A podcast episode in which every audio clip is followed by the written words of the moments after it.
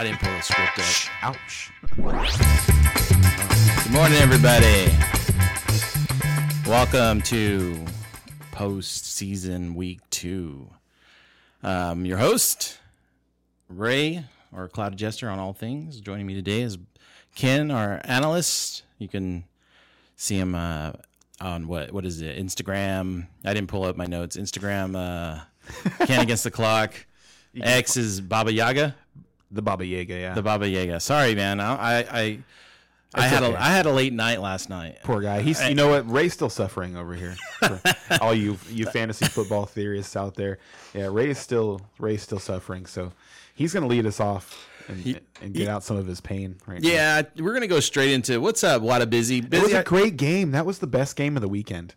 It, it might have been the best game so far. Um, Last night was really good. is- was it? Last night was really good. You didn't watch last night? That- and that's part of what you were saying about the pain and stuff. oh. I, I, I, uh, I'm still mourning. I, I've, you know, watched highlights and stuff like that, but I haven't like sat down and watched a game from start to finish because of my mourning.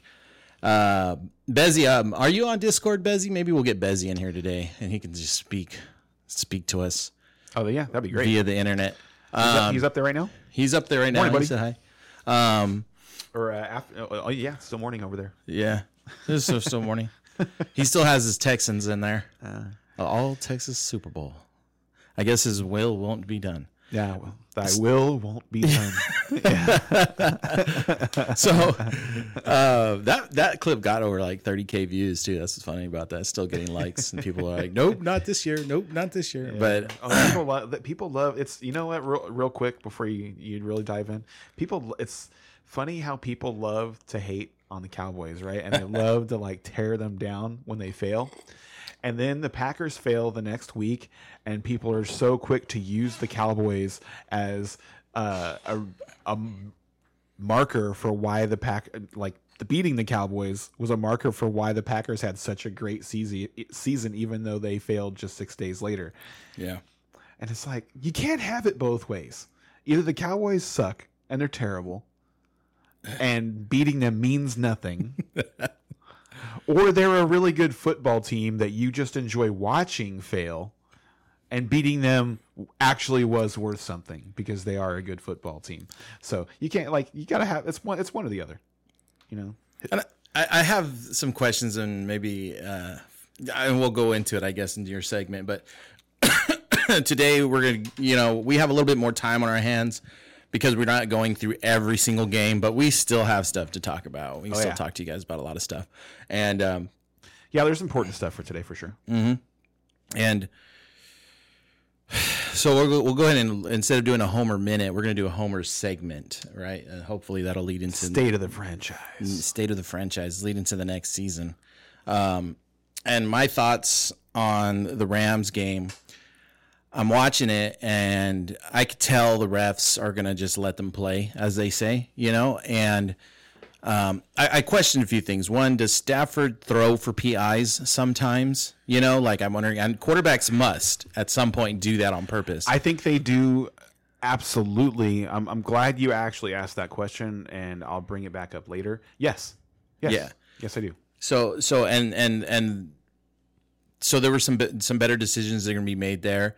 We we jokingly talked about it, but it was still a concern It about happened. It actually, it absolutely happened. I wish like people could see our group text because mm. we we talked about and we talked about it on the show, and then we talked about it while it was happening, the timeouts. yeah right? yeah That's yeah that's where we're going? yeah the timeouts Yeah, you need it. So the we expected Sean McVay to waste a couple of timeouts, and he and he did. And they only they literally only needed one more, and and the other side was what is Dan Campbell gonna make that mental mistake? yeah And he didn't. Like they actually, it was a next level move that Dan like calling the pass play Mm-hmm. on second down, not third down, and it was it was it was fantastic. Like, Yeah. Sorry, like I'm you know No, no, no, you're- you guys, you're- you're- that like it, that was it might have been the best game so far the playoffs, and it was by far the best game of the weekend last weekend. And and I was and I was thinking about just how hard they were they were playing. Right there, there was a lot of late hits that weren't called. Um, you you had you had when uh, Stafford was eyes rolling in the back of his head. Yeah. You had Nacua basically on a he did it like a reverse scorpion. I, I don't know if there's a term for it, but basically uh, a scorpion is when your legs come up behind you. Well, he was curled in on himself, and he ended up getting hit. Um, and uh, Bezzy, I'm gonna try to plug you in. You know, there's been a lot of that going you're on going in, through in your segment. in every game so far in the playoffs. I think that like I don't know what's going on, but the officiating crews seem to have very poor control over the uh, like the flow of the game. Like Mm-hmm. I, I remember it used to be like especially like the uh, the elder statesmen referees had just a really good command of the game. Like if players were starting to get a little chippy, a little out of control, they'd just start calling penalties. Like you're gonna calm down. And then you had the Tyler Higbee one where they busted his ACL, but that wasn't an illegal so hit. and that's the second. That's that. So, first of all, that guy, it's not an illegal hit yet. Not Yet. yet. Not yet. That's where I was. I, and I've been on it for years. Yeah. I'm so tired of this. Like I, I, I've reached out to people in the sports world, you know, trying to get somebody to bite on this idea for years that the NFL needs to have a strike zone. There needs to be a hitting strike zone, much like there's a strike zone in baseball. You know, um, where you just don't, you don't don't hit people. You know, like, may, like they need to go back to tackling, actual tackling. I'm so like, and it's like it's not even just like cornerbacks and smaller safeties and stuff anymore that are doing it. Like you're seeing like edge players and, and linebackers that aren't tackling anymore, that are just throwing their bodies at guys. Yeah. and it's like it's just a, a guy got hurt last night um, because he just threw himself at at the defender and like put his head down. And this is a nine year veteran that doesn't know how to tackle. Like he doesn't tackle, and he, and so um, they're hurting themselves. They're hurting other people. It's the that guy that Lions player um, who who made the play gets up flexing like he's tough. I hate that. I hate that. You suck. Like you're not tough. You're not tough at all. A tough guy would have tackled him.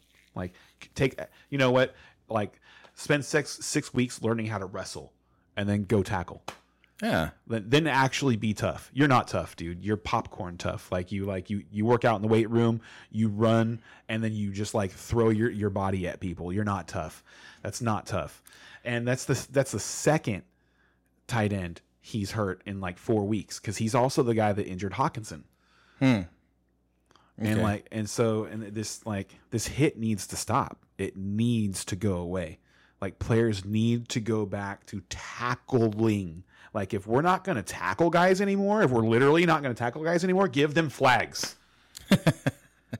Because I'm, I'm Contact flag football. like it, it's insane and i like and i've and i thought like if if i were a tight end you know or somebody that was that running like running those types of routes like you have that's that's part of it now is you have to like you have to be uh, concerned you have to be aware of where somebody might be running in to hit you from. It's not just beating the guy that's covering you.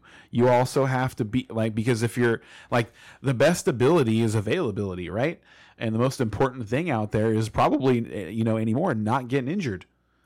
It's it's it's crazy. It's guys are just you know falling down left and right. It's it's insane. Like it's just i don't even know what they're doing out there anymore it's it's the guys are just flying all over the place. It's not like it doesn't so so much of it doesn't feel like football anymore.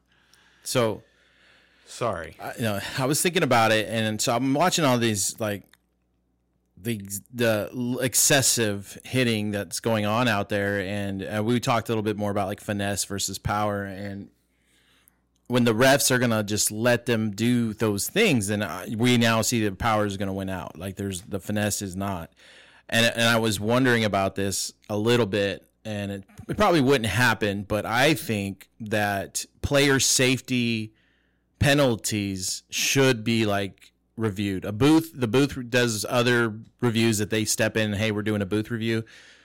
If when a player safety penalty is out there, player safety penalties Yes. yeah they should identify some penalties that are for that are for player safety Yeah, and and if they really want to, if NFL really wanted to protect the players, they could go, hey, there, there's a late hit on this player, you're gonna have to give them a penalty, and and that way we're doing more than just finding players out there. Like mm-hmm. they're they're learning. Hey, wait, we're, we might not get away with it if this ref doesn't see and it. I- it doesn't seem like the when you see the fines, you know, yeah, they're basically it, it. It doesn't seem to me like they've scaled with player salaries. not only that, but as a viewer, that doesn't fucking matter to you. No, you know it does because you know it doesn't mean much to them. It doesn't mean just- anything to the game yeah, that you're watching. Yeah, yeah. it's not going to change anything. Yeah. So, um, I, Yeah, I I agreed. It hasn't. The game's only gotten more um, reckless and violent over the last 25 years during a time when the NFL's collected more in, in player fines than they ever have, you know, in the, the previous Yeah, seven- there you go. years. Yep. So, um, like you, it's obvious. It obviously doesn't work. It's not a deterrent. And and I don't think you would have to do it like all the time. But if you did two or three a game, Well, I- it would settle down all those late hits. maybe if you just actually suspended these players instead of finding them, you're Yeah, just, and- you're just going to get suspended. right. But in that, I mean, in that sense, then it doesn't lo- impact the game still, They unless lose, well, it, it's it done does. They, in the moment. because they lose game checks and No, but what I'm saying is like you have to do something that's going to help influence the game a little bit. Well, I well, here's my so point. like here's my change point, the behavior on when the you, field. when real you time. have when you have uh, the proper punishment set in place, you affect the behavior of of the players. So like right now, right now we can't do anything about that. And like if there's a hit in the game while the game is happening, the only thing that the only thing that does anything about that that's going to like slow things down is like that player getting ejected from the game and every other player knowing now that that player is going to miss X amount of games and it's going to cost him X amount of money and it's going to cost their team in a particular way. Right. It, but in that scenario, And also another thing is like hold on before we move off that one.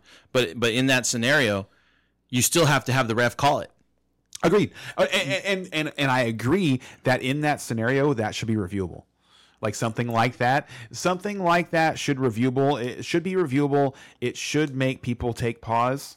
It should ca- It should stop the flow of the game. Things like that should stop the flow Mm-hmm. Yeah. of the game. Like it's frustrating to have like holding penalties and false start penalties and offside penalties and pass interference penalties and you know illegal contact penalties and all these other stupid little procedural penalties and stuff like that. Slow down the game, especially like really like like the ticky tack stuff. But when a player gets hurt, you know, that should stop the flow of the game.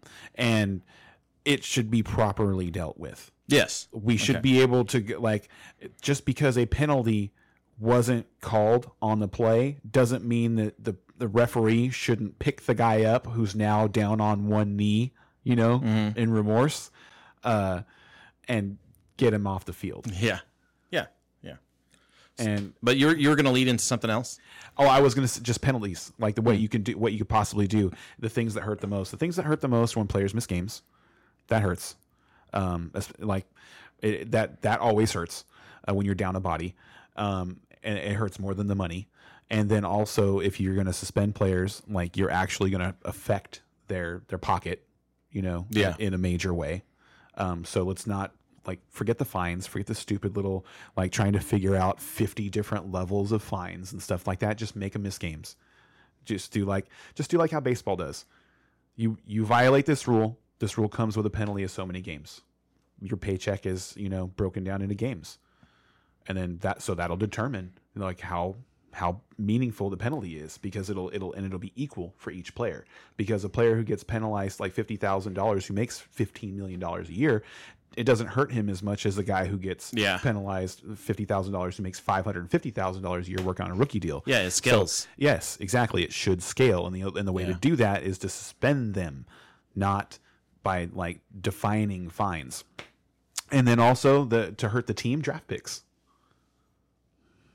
Take the draft picks away. Well, that one's a little further out. uh, Control your but- team. But yeah. It's uh, like uh, what are you talking about? I, it's to me that's it's absolutely not further out because you go to the end of the game and you want to act like the team gets uh let's say a, a guy has like three of these personal foul penalties right uh, before he gets like Mm. some or he and like let's say two of them he didn't get caught and then the third one he gets kicked out of the game because finally the refs are like hey let's watch that guy okay are they not going to ask the coach what happened they're going to ask him Yeah. and the coach is what's he going to say? He's going to say, "You know what? I got to do a better job taking care of my guys." What does that actually mean? Is it is it just lip play? Is it just words? penalize him too. And then you go to the GM, you go to the like they asked Jerry Jones. They're going to talk to Jerry Jones after every goddamn game, and they're going to ask him everything, and he's going to say it starts with me. and you know what? If it really does, take your draft picks away. So that being said, that's how I feel about the player safety stuff.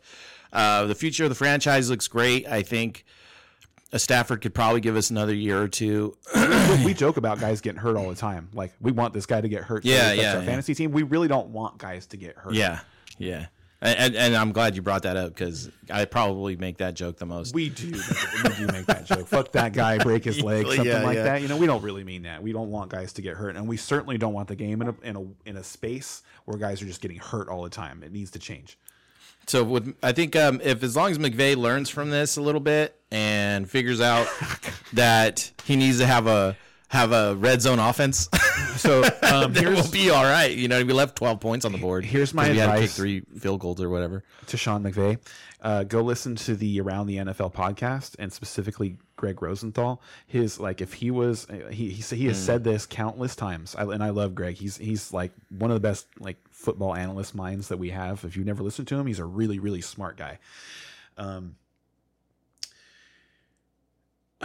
uh, I'm sorry. Uh, never call a timeout because you're going to take a delay a game penalty just take the five yards every single time. There is never like five yards is never worth a timeout. Never. Yeah. You have to think about it that way. Like you're going to save yourself five yards. There's no way that's worth a timeout. I'll give you five yards. Keep my timeout. Every time. Yeah. Never call a timeout because you're about to take a delay a game penalty. That is stupid. Like maybe in the first half, maybe in the first half, never in the second half. That is the stupidest thing. No, I agree. I- I, I think And, it I- is silly, and if he, they hadn't done that, especially in a close game. well, if they hadn't done what I just said, they would have had the one timeout that he needed in his pocket to get the ball back, and all he needed was a field goal. And it, and they they blew two of those timeouts. One of them they got the first down conversion. Mm-hmm. The other one they didn't. Yes, one. And that's the challenge. problem. It, It was, was a such a- challenge. It was a right. It was two challenges. No, Well, no. It was a challenge, and it was a like he he's prevented a delay a game. Was it a challenge? I thought the challenge was the first half. I One- thought I, I think I, thought he used two both of his challenges. I'm pretty sure he used the challenge in the second half too, and they didn't get it, and it was like a ball spot. Like I, I could be wrong about that. Um, that happened a couple times so far in the playoffs, um, which I always think is just like a risky proposition, like challenging the the referee spot of the ball. Um, but uh, the the second one, I'm pretty sure was him preventing a delay. Them, and I don't even think it was uh, Sean. Uh, excuse me, I don't even think it was Stafford that called the timeout. I think it was McVay that called the timeout from the sideline to prevent the delay game. so. So don't do that. So if we figure out that red zone offense thing, we're gonna be, I think, sitting pretty good. So um, yeah, I think you guys just need a healthier Cooper Kupp, and um, you know Puka Nacua to go through the offseason program, um, and have and just like being like he probably didn't get nearly the amount of work in the spring with Stafford last year that he will this year. well, let's hope for the best. Uh, all right, so I'm going to be figuring this thing out on Discord while you uh, go ahead and go over your your Homer segment. Okay. Uh, uh, yeah. Um, another 12 win season in Dallas with uh, you know a disappointing finish. Good. Um, Oh, there you are. Did you hear him? You just yeah, I, gotta did a little up. bit. What's up, dude? Um, it was uh, it was ugly. It was really, really, really ugly. Um, Do- and Do you uh, hear me? Yes, yeah, we I do. can hear you. One one thing I was gonna say um, to branch off of your Homer minute was um, about the uh, quarterbacks throwing the ball into pass interference. Um, Okay, I don't hear y'all, but I, I don't know. Okay, just give me can- a second. I'll, I'll figure it out. we can hear you. You're there. You're definitely there. Um, so I thought the first interception that Dak threw in the game was a uh, decision he made because he thought he was going to get a penalty call. Because Alexander definitely held Brandin Cooks on that play. And I think that that's why Dak threw the ball to him because if you look like right behind Cooks is uh, Ferguson running on a corner route and is open, but it's a more dangerous throw. So I thought Dak was actually take trying to take a uh, a safer play and just take the five yards and get the penalty, you know, and was just like, and they didn't get the call. Um, the second interception he threw was horrible. That was just I, I think he was he, he was definitely trying to force the ball to CeeDee Lamb, who I'm I I don't know, I don't know what happened. I don't know if he was sick. I don't know if he was uh, hung over, but there was definitely something wrong with him. Um, like you could he just he was just off. Like he missed uh, he dropped a ball, got credited for a drop when a ball went right through his hands, and it seemed like his like his coordination was just a little slow and then uh, he was running in motion um, early early in the second quarter before Dak threw that pick and like bumped into a guy. and, and, I was, and I and I asked, I looked at Brian. I was like, "Is he drunk?"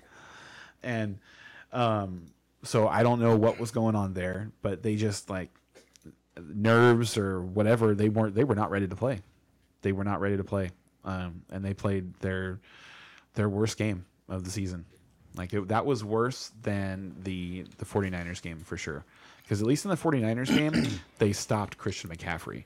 Like Brock Purdy played an excellent game in that from my perspective that that night. Like he was just in he was at the the height of what Brock Purdy can do that night. The way he was beating, like he was throwing the ball into windows to guys that weren't even there yet, and just like, yeah, it was. Anyway, um, he did not, and Brock Purdy did not do that last night, and he did not do that against the Ravens. And so 49ers fans, like, probably a little concerned, but that's an aside. Um, anyway, uh, game went horribly. Um, from my perspective, um, I don't have a problem with the Cowboys keeping Mike McCarthy. Mm. It's not the first. It's um, not the first. Didn't time. they already announce they were going to? Uh, they did, and, but and they also announced they're not going to extend his deal, and he's in the last year of his deal. Gotcha. And this is, uh, I think, the third consecutive time that Jerry Jones has done that to his head coach. It doesn't happen in the NFL. It does not happen. But it's, I think, pretty sure Jason Garrett um, played out or worked out the last year of his deal on his last two contracts. Like he, um, when the 2019 season finished. Uh, Jason Garrett's contract expired and he was still in the building when the Cowboys were like doing a coaching search. He was still there in hmm. in, in the building. But um, and then before that, he had made the playoffs. The Cowboys um, at the end of the 2014 season, they had gone like eight 0 on the road. Like Dez caught it, you know, in in that playoff game. And if like the if the things just hadn't gone against them, they'd have been in their championship game. And so Jerry re-upped him and, get, and gave him another deal, and then he worked out that deal, and then he was done. Um, actually, I, th- I, take that back. I think he might have gotten like a three-year deal, four-year deal, and then after the 2016 season, got another extension. Um, so maybe maybe it's not three consecutive times, but three out of four. But yeah, um, you know, because Jerry's looking for results, and he's trying to you know he doesn't want pe- he doesn't want people to be comfortable right now. He, he wants you working your hardest. Even even um, if i know that bill belichick got thrown out there for a little bit for cowboys fans and stuff like that to become the next i would have been happy with that. Would you have been? Yeah so, so you're not sold on you're not you're not sold on the idea that it was Brady that was getting him those rings, not Bill. Belichick. I, I I think it's a collective. I, I don't think you can have one. I, th- I think you have to have both. Like you have to have a quarterback who can have command of his offense to the point where you don't really need an offensive coordinator because your your quarterback is going to educate whatever guy you have calling the plays anyway. He's going to like they're they're going to work together. Like mm-hmm. I'm sure at some point like there was no offensive coordinator telling Tom Brady what to do. Like he technically probably had, you know, authority over him and maybe, you know, if he if that guy could um express uh, his point of view to Bill Belichick, he, he would be able to to win an argument. But I imagine things probably went Brady's way 99% of the time, if that makes sense. And so, also with a guy like Aaron Rodgers. And they talked about that even on the broadcast last night when they were talking about the offense and they and and Troy Troy Aikman, not Troy Aikman, um, sorry, um, who was it that was talking last night? Um, I forget. Anyway, um, the guy that was talking last night was like sometimes you have these uh, you know, um, high profile quarterbacks that uh, don't allow f- necessarily for an offense to evolve the way that it should because you have to adhere to you know some of their wants and needs and stuff like that because they're stars. And so the, and they were talking about how the offense has you know evolved in Green Bay since Aaron Rodgers moved on. Um, anyway and, that's you know that's that's a theory. It's not there's no there's no fact there. But anyway what I think would happen is um, the Cowboys wouldn't be the most penalized team in the NFL anymore. That's a big thing. Um, I think Mike McCarthy is like a B plus coach. Um, I think he gets out coached. Like he does, he just he get, like in these these big spots, he gets out coached. And here's and here, but here's the thing: is like the head coach gets all basically all the credit and all the blame but he- the head coaches in the NFL are organizers. It's like eh, Mike McCarthy is uh, one of the rare guys that's involved in like calling plays and stuff like that. But a lot of them, like, um, a lot of them are organizers. They're not like calling plays. Um, Let's let's draw a line in the sand. And I kind of wish Brian was here to help with this, but Bezzy, you can you can jump in on this too. Um, what what is where is to a fan? What is a successful season? oh boy, that changes with every franchise. Okay, sure. And and we've talked about that. We've talked about that. But if I were to say, you know, this is a successful season, I at minimum would say playoffs. you have to make the divisional round playoffs. I would. I only. I don't think so. I. I. I because like See, and that's where I'm saying like the that's reason where I we draw said I. I, I think it changes with every franchise, but I think It depends on you- the expectations of that season. Yeah, it- it- well, I I- I wouldn't even say w- for that season because, like, let's say to a Lions fan at the start of this season, to a Lions fan, you told them they were going to make the playoffs for the next three years in a row. Hundred percent of them would have signed up. You're not going to tell. Don't tell them what happens in the playoffs. We're not going to tell you. We're not, we don't tell you how far you go. We're going to tell you how bad the, the losses are or how great the victories are. We're just going to tell you that you're going to make the playoffs for the next three years in a row. I think that 75% of fan bases would sign up for that. okay, so Like, that's the- where the Cowboys are at. Eh, The eh, Cowboys Yep. are at there. Exactly, and Cowboys fans are angry because Mm-hmm. there's there are like six franchises right now. I shouldn't even say right now. There's like six franchises where that's not good enough. And also, once you win, like the way that they uh, have been historically, once you get to a 12 win season, now you've raised the bar. Period. The first 12 win season raises the bar. And now you need to move forward because we've seen this before and we expect it. And those franchise bases are going to be like the Cowboys, the 49ers, the Packers, the Steelers, maybe the Giants. And that's it. That's that's it. Every other like basic like the Patriots now, but you know, pre-Brady, no. Like pre-Brady, they would have been just like the Lions, just like the Browns, just like the Jaguars, just like the Cardinals, just like the even like even this even the Seahawks. Seahawks fans, if you told like after what they've gone through the last several years, if you told them we're going to make the playoffs for three straight years, they'd probably just be happy. You know, and and, and I and the reason why I asked that question because I think it dictates where coaches go. Yeah, I oh that's a good that's a good point. See, because, you because- can change it's easier to change the culture maybe. the you because you mentioned that McCarthy's a B plus uh, coach, and it's like And he's in an A plus job. exactly. So so I think as as fans and as as a football collective, fans and players and coaches and organizations, they got to define what what a like a successful season is. Because Yeah. as a as a fan, a lot of us are like Super Bowl or bust. And- and it's not a successful season if you didn't get to the Super Bowl. I would say- and I know that's a little unrealistic. So I, was like, well, let's dial it fan. back. I think as as if you're part of the organization, like you're the head coach, you're the GM, you're the owner. A lot of them are Super Bowl or bust. I think that's that's probably the the way that it is. But I, I don't think fans necessarily think that way. I think I- fans, a lot of fans I, I- talk I- to are, I, are I think fans like there's a lot of uh, like it depends. Like if, if you're talking to a lot of 49er fans and you're talking to a lot of Rams fans, then yeah, they're going to feel that way. They are going to feel Mm-hmm. and that that's way. why I was like, there needs to be like a line there where we can like we can go, hey, no, you know what? You guys had a successful season. You guys made the divisional round. Like, you know, it's a hard thing to do. so you know, find some solace or whatever, and be like, yeah, you know, dial it back a little bit, dude. It's a tough tournament. You made it to the divisional round. Good job. and Good to- job. You know, and Well, at that point, It, it depends on how you get there though, because like if you if you if you got the divisional round by playing like, um, you know, let's say you were the two seed, or you were the three seed, right? Because like the three seed traditionally was playing against the worst team that made the playoffs. Now it's the two seed. It doesn't make really the three the the six seed the three seed's job any harder. It's still you know a pretty like questionable team that made the playoffs theoretically. But arguably, once you make the tournament, the the My- people in, the, or the people the the teams in the divisional rounds are the ones that are truly meant to be there. And I'm saying this as a as a fan of the Rams. Yeah, and I, and I don't know. I, I don't know. So- that I would say that because you still have like a match like on the one side you had the Eagles and the Bucks, and on the other side you had the Texans and the Browns.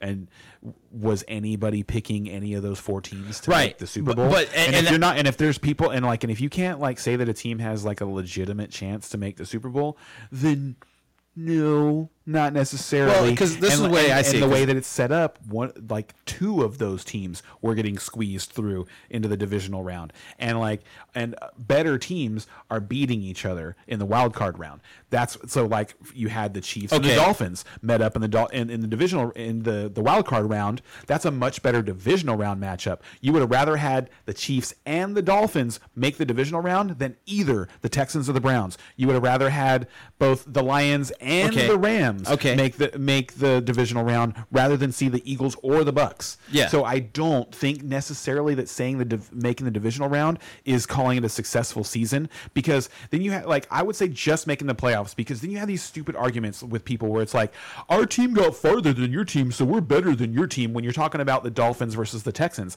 and there's no way I, and like I like the Texans a lot but I would probably pick the Dolphins to beat the Texans 8 out of 10 times. Yeah, and and and uh, I mean, I, I see I see what you're saying, and that, and for you, it looks like that's where your line is: is just make the playoffs so you have a successful I have season. something to say about that again. And and so, I I, I do want to preface this like there's no, it's not going to be a perfect line that we see, right? It's not going to be a perfectly chalked line. There's going to be some dirt on it.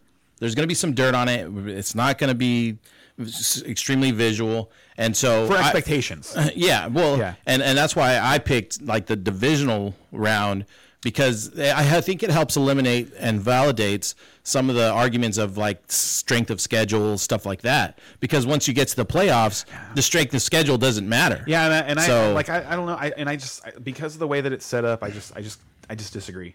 Yeah, that's fine. Because That's- that's because fine. now, like, so And that's great. When, Okay, so- when there were four teams on each side making the playoffs, I agree. I agree with that because then we're talking about like the championship. Because to me, it's not the divisional round; it's the championship round that has that generally has the four best teams. Like generally, when you get to the championship round, you could see any of those four teams actually winning the Super Bowl. Yeah. That so I would choose that round if I was going to choose a round in the playoffs. The reason I say the playoffs is because like one of the greatest football minds of all time, you know, is like is Bill Belichick and he and the guy responsible for, you know, grooming Bill Belichick is Bill Parcells. And Bill Parcells always said, always always always said two things. One, the regular the football season doesn't start until after Thanksgiving. And two, just get me into the tournament. Okay. So that being said, I'm I'm on I'm on the divisional round. You're in the playoffs or the championship uh, uh, round. If we're going to draw, if we're to draw, Draw- a, a, ra- an arbitra- uh, if we're to draw a line inside the playoffs, I'm going to say it's the championship round. If, but to me, as a fan, as general fan, if you're not a fan of one of these six teams, I should have added the Chiefs. I'm sorry, sorry guys, I, should, I definitely should have added the Chiefs.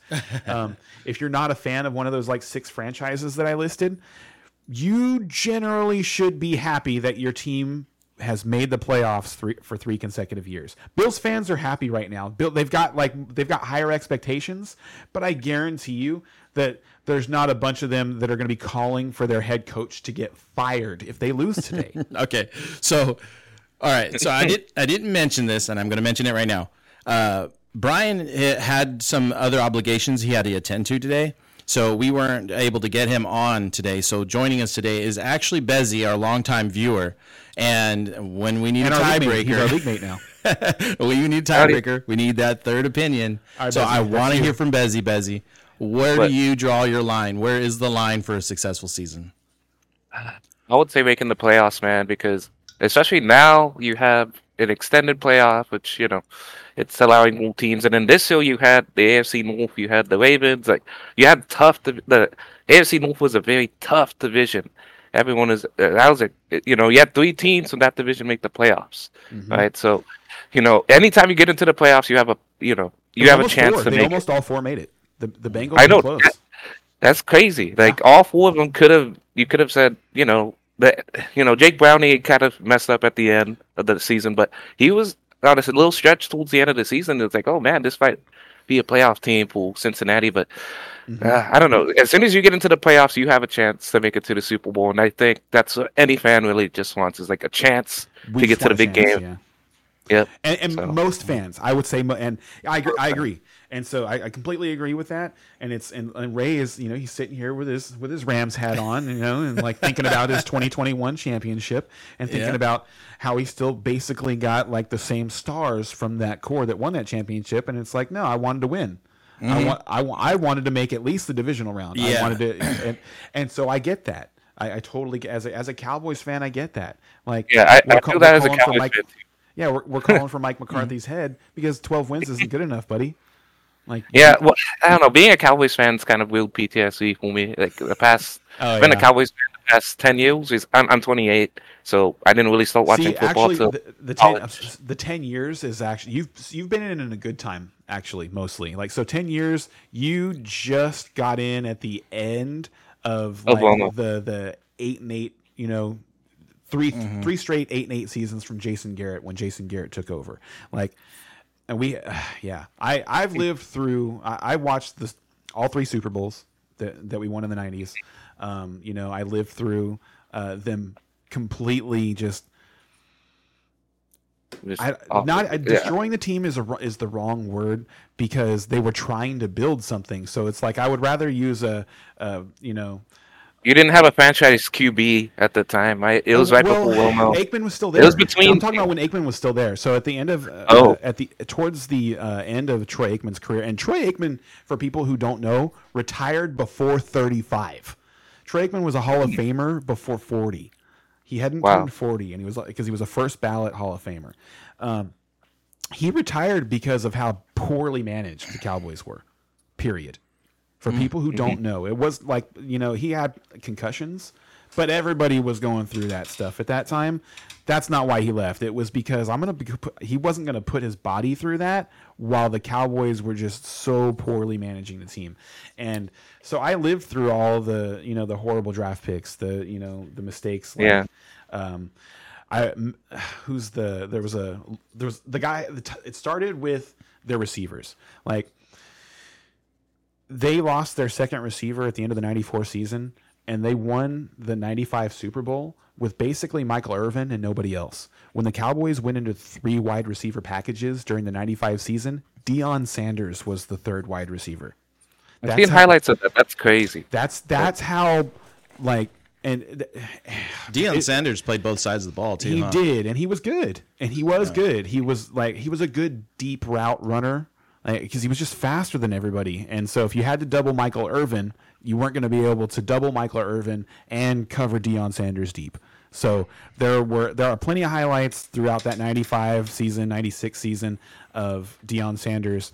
Um, you know, catching deep passes from Aikman. And actually, like Irvin missed the first uh, couple of games of the '96 season, so Deion had to the, had to be their their best wide receiver. But it's crazy, crazy how badly they managed the team. There were so many guys that were available. Like Marvin Harrison got drafted something like the fourth or fifth round or something like that by the Colts. So there were there were guys that were available. They had Jimmy Smith on their team, on their team, and let him go in the um, the uh, what's it called the expansion draft when um, the Carolina Panthers and the Jacksonville Jaguars. Yeah, he went to Jacksonville and had multiple All Pro seasons. Um, I think he might be a Hall of Famer. The Cowboys just cut him. Yeah. That's Like, crazy. yeah, I saw a video about Jimmy. Smith. That Yeah. that guy is very talented. I didn't know he was on the Cowboys. Yeah, yeah, yeah. the- so the, I, I so I lived through all that stuff and and all of the you know the Clint Stoerners and the Quincy Carters and the Drew Hensons and you know old Vinny Testaverde, old Drew Bledsoe, and so when Tony Romo came around, like it was it was different and things things just got better. So um, trust me, it's been worse. Um, Yeah, no, uh, my deal. Uh, my uncle's a big Cowboys fan. He's lived through all that. Uh, I don't know. I'm. I didn't really start watching football till after uh, in in the middle of high school, I guess. And uh, I don't know. And then I started playing fantasy around 2016, 2017. nice. And it was funny because I got into it because uh, my mom, she like you know likes to do all this stuff, but she didn't know anything about football. So she was like, "Oh, I want you to do this," and I sucked. I, dra- I so you were drafted. Uh, yeah, I sucked. I I finished last in the league. I drafted DeMarco Moe uh, when he was on the Titans, and it was oh, right boy. when Derrick Henry was like emerging, and he took over basically. And then I had Russell Wilson though. He was QB one that whole season, but the rest of my team is trash. So you know, um, but then Yeah, I just really liked it. we like, know, I- we enjoy it. to talk about. I, I like to um, bring up from time to time the the first auction draft I did was in uh, 2019 with Brian, and um, so this is my fifth season of doing redraft with auction style, and in my first auction draft with Brian, I paid thirty something dollars. I think it was like thirty five dollars for. Um, Zach Ertz. I remember thinking Wow. I, I remember thinking I was really smart when I did that too. So, yeah, um, you know, you get better. Yeah, I won. It it was funny. The year I won, I, I've been playing since 2016, so like you know, uh, seven-ish years, and I won one time, but it was during COVID, so we didn't really put any money on it. But I remember I had Kyler Murray and Justin Jefferson as rookies on my team, and they carried me to championship that yeah, year, which that's, is nice. That's that's that's really good. Justin Jefferson's rookie year was really good. On his rookie year, um, somebody dropped him in our league, and it was it was the first year of our um, league that we're in together now.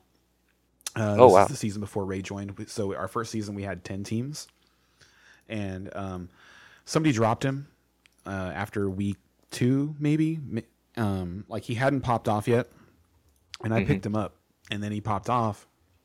And in our league, um, my our my uncle is OK Vike, and uh, I'll get him to fix. I, I got to get people to fix their names for next season. But um, no, I, anyway, uh, he's a huge Vikings fan, and Mm. I knew that he would pay a king's ransom for Justin Jefferson, so I shipped him, and I want, and he had DeAndre Hopkins, and I, and I wanted Hopkins, and Yeah. so I shipped him Justin Jefferson and David Montgomery in the the year David. So in this season, David Montgomery finished fourth overall um, in PPR scoring for running backs. For people who don't remember, for DeAndre Hopkins, who ended up finishing like 18th or something like that because he got hurt, he missed some games, and Jefferson, Justin Jefferson finished as a top five wide receiver. so Yeah. Yeah. that I remember. yeah, so that that was horrible. That's Yeah, he was my flex that, that whole season. I remember. Uh, so good. Ye- Yep.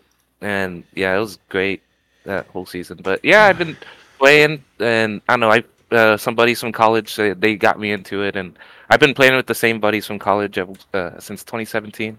That's So awesome. It's been It's fun. It's nice having the the continuity of the league. Um, we have um, ten of our original members. So Mm. Yeah, there was always like an an old league that I have, oh home league, my home league. It's like half PPR, uh, and it's twelve teams. But the like the last two, three teams, it like changes because some people leave or whatever. But it's like the same eight to nine people, so it's pretty nice. So and it's you- win will take it's win will take all also. So it's two hundred bucks each. Whew. Uh, yeah, so- that's a good, that's a fun league. All right. Yep.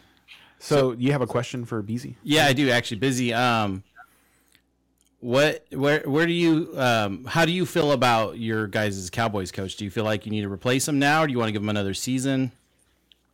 Uh, I don't know, man. That's Ha- let me I ask you. Let me ask you a question, Cowboy fan to Cowboy fan. Mm-hmm. Has that answer changed since last Sunday afternoon? uh, a little bit, man. Like, I don't know. Like, yeah. So after, be- after the game, we were, we wanted his head. yeah, I've been. I don't know. Like, I'm trying to think who because when it comes to coaches, it's like okay, I want Dan have- Quinn out. you want Dan That- Quinn? That's the one that I want out. I, and I, I like I've never been a huge fan of Dan Quinn. Um, I think that his his schemes are very basic. He's he plays very fair defense, and you can't like it just doesn't work anymore. Like you have like it is just it's frustrating to watch opposing offenses just set their guys up however they want against the Cowboys and get the exact looks that they want and it's like you're you're making your guys have to have to actually make elite plays and outplay their opponent on every play rather than helping them out with some of the scheme they're they're just getting exposed out there is what it feels like. And then also you've got a generational player in Micah Parsons, and you're just using him like a pass rusher.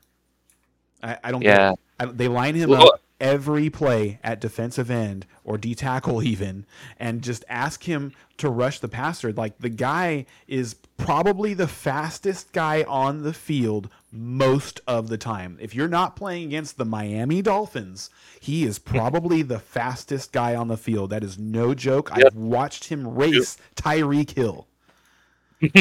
Yep. No, but like I don't know. When it comes to coaching and all that, it's like who do you get to replace that coach? And that's so Quinn. I don't.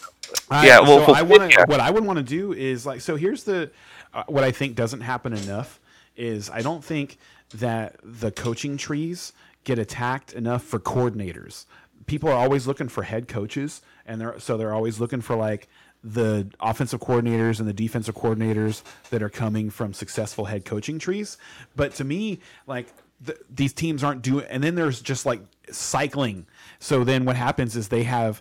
Uh, you'll so for instance you have like the um the the chiefs you know the chiefs will lose a uh, a coordinator a major coordinator and then replace him with a former head coach a, like a failed head Yeah. coach somewhere these so these head coaches will fail and then go back into in, into coordinator jobs so that they can get hired again later as a head coach and to me what we need to be doing is going to like these successful defensive coordinators guys like Robert Saleh guys like DeMeco Ryans um, guys like uh, brian flores right and take Yeah. their guys and rise them up. That's so that's what I want. I want us to go find a successful defensive coaching tree and I want us to make a D coordinator out of somebody who has not been a D coordinator yet. I want a fresh face as our defensive coordinator. That's what I want.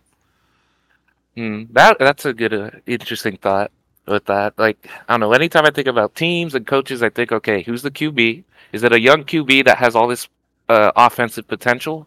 Then, if that's the case, like you get like in Chicago, you have Justin Fields, right? Like you should pair him with like a really offensive-minded head coach to you know develop him. But if you have like let's say in Seattle, you have like Geno Smith, somebody who's already established as a QB that you don't have to you know mold into something, right? Mhm. Like somebody you don't have to develop. Right. Uh, then you can get like a defensive head coach because you don't have to worry about that side of the ball. I QB, agree. Yeah, we were talking. We were talking about this earlier uh, when we were talking about um, he. he uh, I said that I would have been happy with Belichick, and Ray said, "So you, so like you're on the, the thinking, the lines of thinking that it was more Belichick responsible for the Super Bowls than Brady." And I was like, "You have to have both." And like when you have a great coach on the like defensively, like Belichick, and then you have a, a quarterback, a star quarterback who can just run your offense for you, like you don't really have to worry about that side of the ball. And you and that's that is the marriage made in heaven. So like right now like the texans look really good because they've got DeMeco Ryans on one side. And like and i thought that they played a really tough game yesterday. I was really i was still even though they lost 34 to 10 i was impressed with the way that they played. I don't think they turned the ball over um, Yeah. they just you also have to have a enough good OC also. Uh, and I like their offensive coordinator. I thought they, Yeah. they- I thought they were really close. Like they were, they were probably. Um, so if you watch the replay on that trick play that they ran, it was like a double reverse flea flicker screen. um, Yeah. they, they that that tackle that whoever that Ravens cornerback was, I can't remember who it was that made the tackle. That was probably the play of the game because if he doesn't make that tackle, they score on that play. That was so, that was a well designed play, and that's um, one of the things that that makes Andy Reid so successful in Kansas City is his ability to design screenplays that people don't see coming, like to get blockers in front of ball carriers in space. Um, is just it's it's it is effective offense. I like Bobby Slowik a lot. I like what they're doing in Houston. Like if they're able to hang on to him this year, which I don't know if they'll, they'll be able to because of the, the carnivorous way that the NFL hires new head coaches. Um, but I think I don't get I don't get pair. that with the head coaches, man. Like Oh, you the- you don't ha- you don't have like a what do you call it? You don't have a limit to how much you can spend on keeping a coach. Like if you have a good Oh offensive yeah, the best job in America is a fired head coach. Yeah, like it's it's ridiculous, man. Like yeah, they spend so much money on these head coaches, it's and just like roll right through them. It's insane. I agree. There should be a penalty. Uh, you should like you shouldn't be able to just re-roll through head coaches. You shouldn't. Yeah, Like- I, I don't know. Like, if you're a team that wants to have sustained success, like I would think you would want, and you don't have like, there's no cap on like how much you can spend on a coach or a coordinator or anything like that. Like, if you have like in Kansas City, like you could have kept Eric Bieniemy. I mean, they're doing fine without him, right? But like, you could have kept him and prevent, like, you know, if you want to have like that culture and that stability, uh, they'll like. Jerry I think Jones that did would. it for a while actually. Before Jason Garrett was uh, the head coach, he was the highest paid coordinator in the league, and I think he was paid equally to Wade Phillips, who was the head coach at the time. Uh, and Jerry Mm-hmm. did that so that he wouldn't go take another job. Yeah. No, and that's you know, and if you're in a good situation, like you know, I, I get like you want to go out and all that, but you know, you can stay in Kansas City, like if you're BM, uh, BM, uh, EB, all right, and you know, just you know, have a good time, and instead of having, you know, I mean, instead of instead of going to these like w- these disastrous locations and and trying to Mhm. build something out of a waste. So I, I'm going to I'm trying to guide the conversation in a, in a bit. So so uh, the Belichick the Belichick effect, right? So I'm thinking about Bill J- Belichick. You feel like he's a decent coach. You feel like the coach you have. Hold on, like, you have, you feel like the coach you have now is a B plus. So we'll get back to Bel- we'll circle back to Belichick. But for now, with your coach you have, who's a B plus coach, if he were to be separated uh, from the Cowboys, what I, I wouldn't, I, I wouldn't care. what? Oh, he wouldn't care. Okay, what Yeah. B plus team would he go to? Oh, um, well, Mike McCarthy would immediately get hired again. Yeah, Um, like where do I think Mike McCarthy would go? Yeah. Like what? What franchise would be just delighted to have that? Probably LA. You think L.A.? Oh yeah. Which one? The Chargers? Yeah, the Chargers. Okay. Because I, I think he would You, like you threw me there for a second. I was like, what? because you Chargers you, aren't an you look team. at what he's been able to do in Dallas. it's like we did win. We've so now there are 17 games in the season. So to me, So you think the Chargers are a B plus team? I don't even think they're their B plus team. I think the Chargers are one of those franchises that would be elated to hear that they were going to make the playoffs for three, the next three years. Gotcha. Gotcha. Um, I, yeah, don't care if we go one and done. We made it. We, this is the best we've ever done as a franchise. Gotcha. Because it, would, it would be up with like the Dan Fouts. It would, like that's what it would be. It's been like 45 years Mm-hmm. since the Chargers were a team that like perennially perennially made the playoffs. Because like even the Philip Rivers years were like there was a lot of eight and eight. There was a lot of like you know they made the playoffs because they got hot in December. Nobody like in at the in the beginning of December people weren't picking them to make it. You know, and then they won four straight games and finished nine and seven. But um, I think that he would fit in LA. I think that LA fits Mike McCarthy, the just the, the way that he is now. Um, and I think that he would, um, Chargers. uh, th- yeah, I- I, think that he would do. I think he'd do an excellent job in LA. Um, there's there's a great quarterback in place. Um, I- I don't know. They I- have they I have think kind of a lazy owner. So Yeah. um, I so it would be it would make sense because he's probably been in a position for the last four years in Dallas where Mm-hmm. like he's like having to answer ridiculous questions like on the daily. I gotta imagine that his job's fucking seven days a week, and like his phone goes off. Yeah, anytime you get bullshit. hired and have to um, So You I- have to So, and I imagine LA would be put different. yourself with the Chargers Jerry would be Jones. different. Like it would it would be much different if he was to come to LA, have like one successful season, and then start off hot the next year. He'd be the toast of the town. He'd be like the savior of LA. You know. Um, uh, uh, I think Carolina would be more interested. Well, not interested, but because like, who wants the, the Carolina job, right? I- no, I don't think anybody wants to go to Carolina. I don't think. The I think they don't be happy think to the get a- Atlanta job is really all that great because the, here's the thing about the Atlanta job, like they have Bijan, Kyle Pitts, and Drake London who are all going to need contracts before you can probably even figure out your quarterback situation. Like before you're Yeah. sure that you have it solved, because it's like that. What happened in Houston this year is just super rare. And on that, like on, on that note, I still kind of like I like I like what I watched from Bryce Young over the last several weeks. Like I think if he was in a better spot, he would have performed better.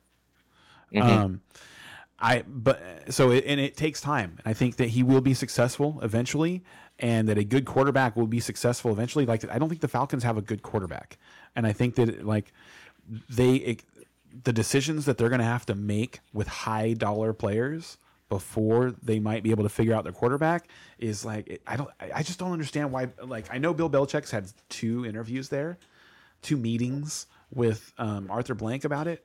I just don't see why he would want to go there. Like to me, that one doesn't make sense. To me, like he should go to um, like I've, I think I said this last week. Washington makes the most sense to me. Washington makes the most sense. Um, L.A. doesn't make sense because L.A.'s in cap Who are we talking about now? Uh huh? Belichick.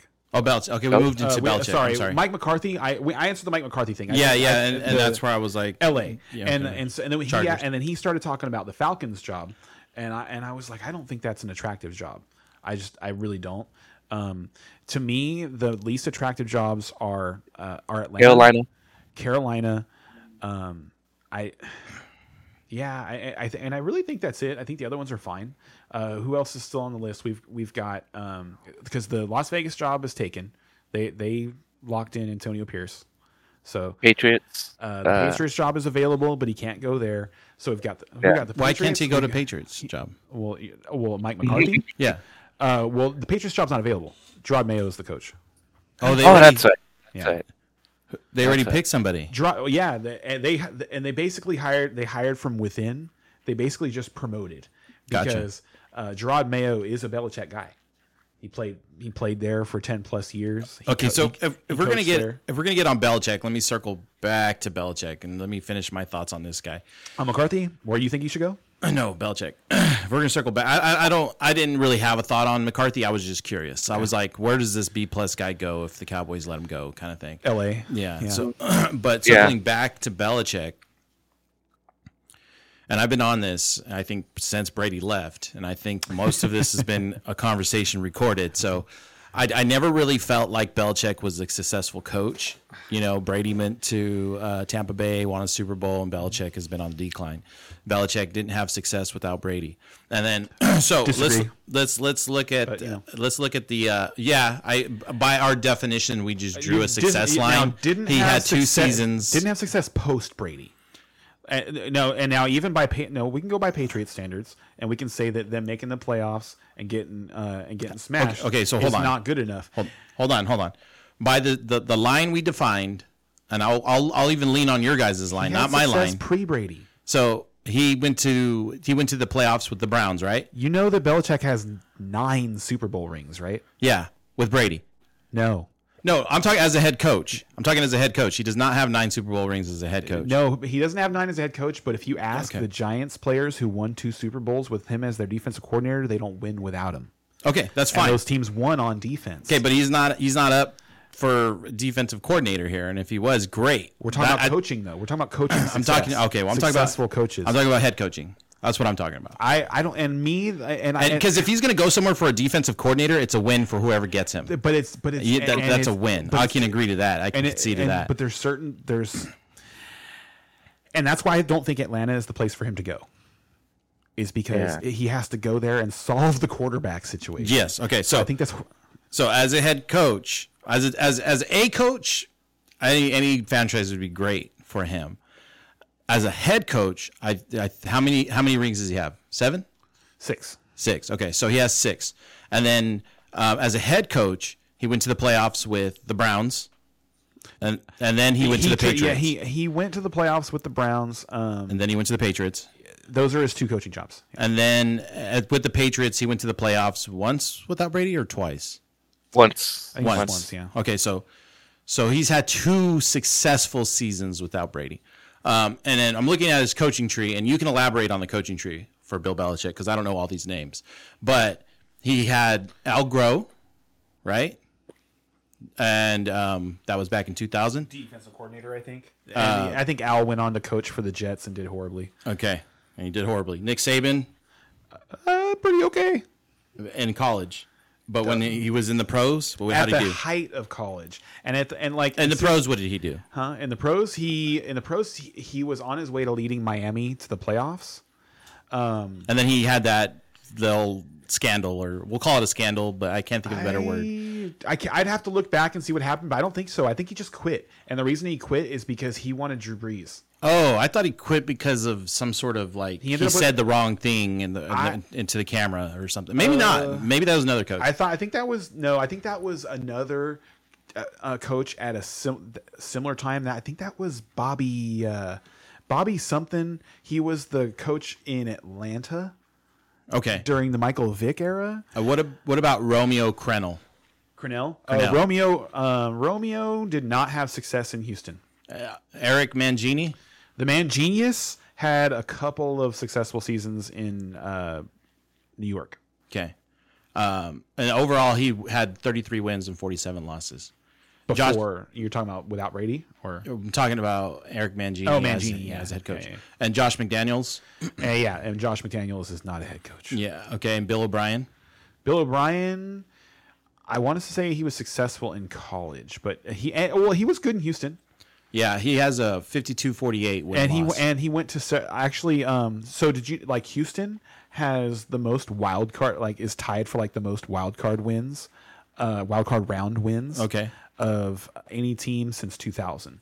Uh, Uh, and and they've only existed since 2002 and all of those came with Bill O'Brien. So, Matt Patricia. not a head coach. Brian Flores. Brian Flores is going to get another job. So, I think uh, we can't write we can't say yes or no on Brian Flores because he was the guy that was in Miami who um, got in trouble for outing the ownership for tanking. He because he didn't want to tank, and the owners threatened to fire him if he didn't do specific things to tank. Joe Judge.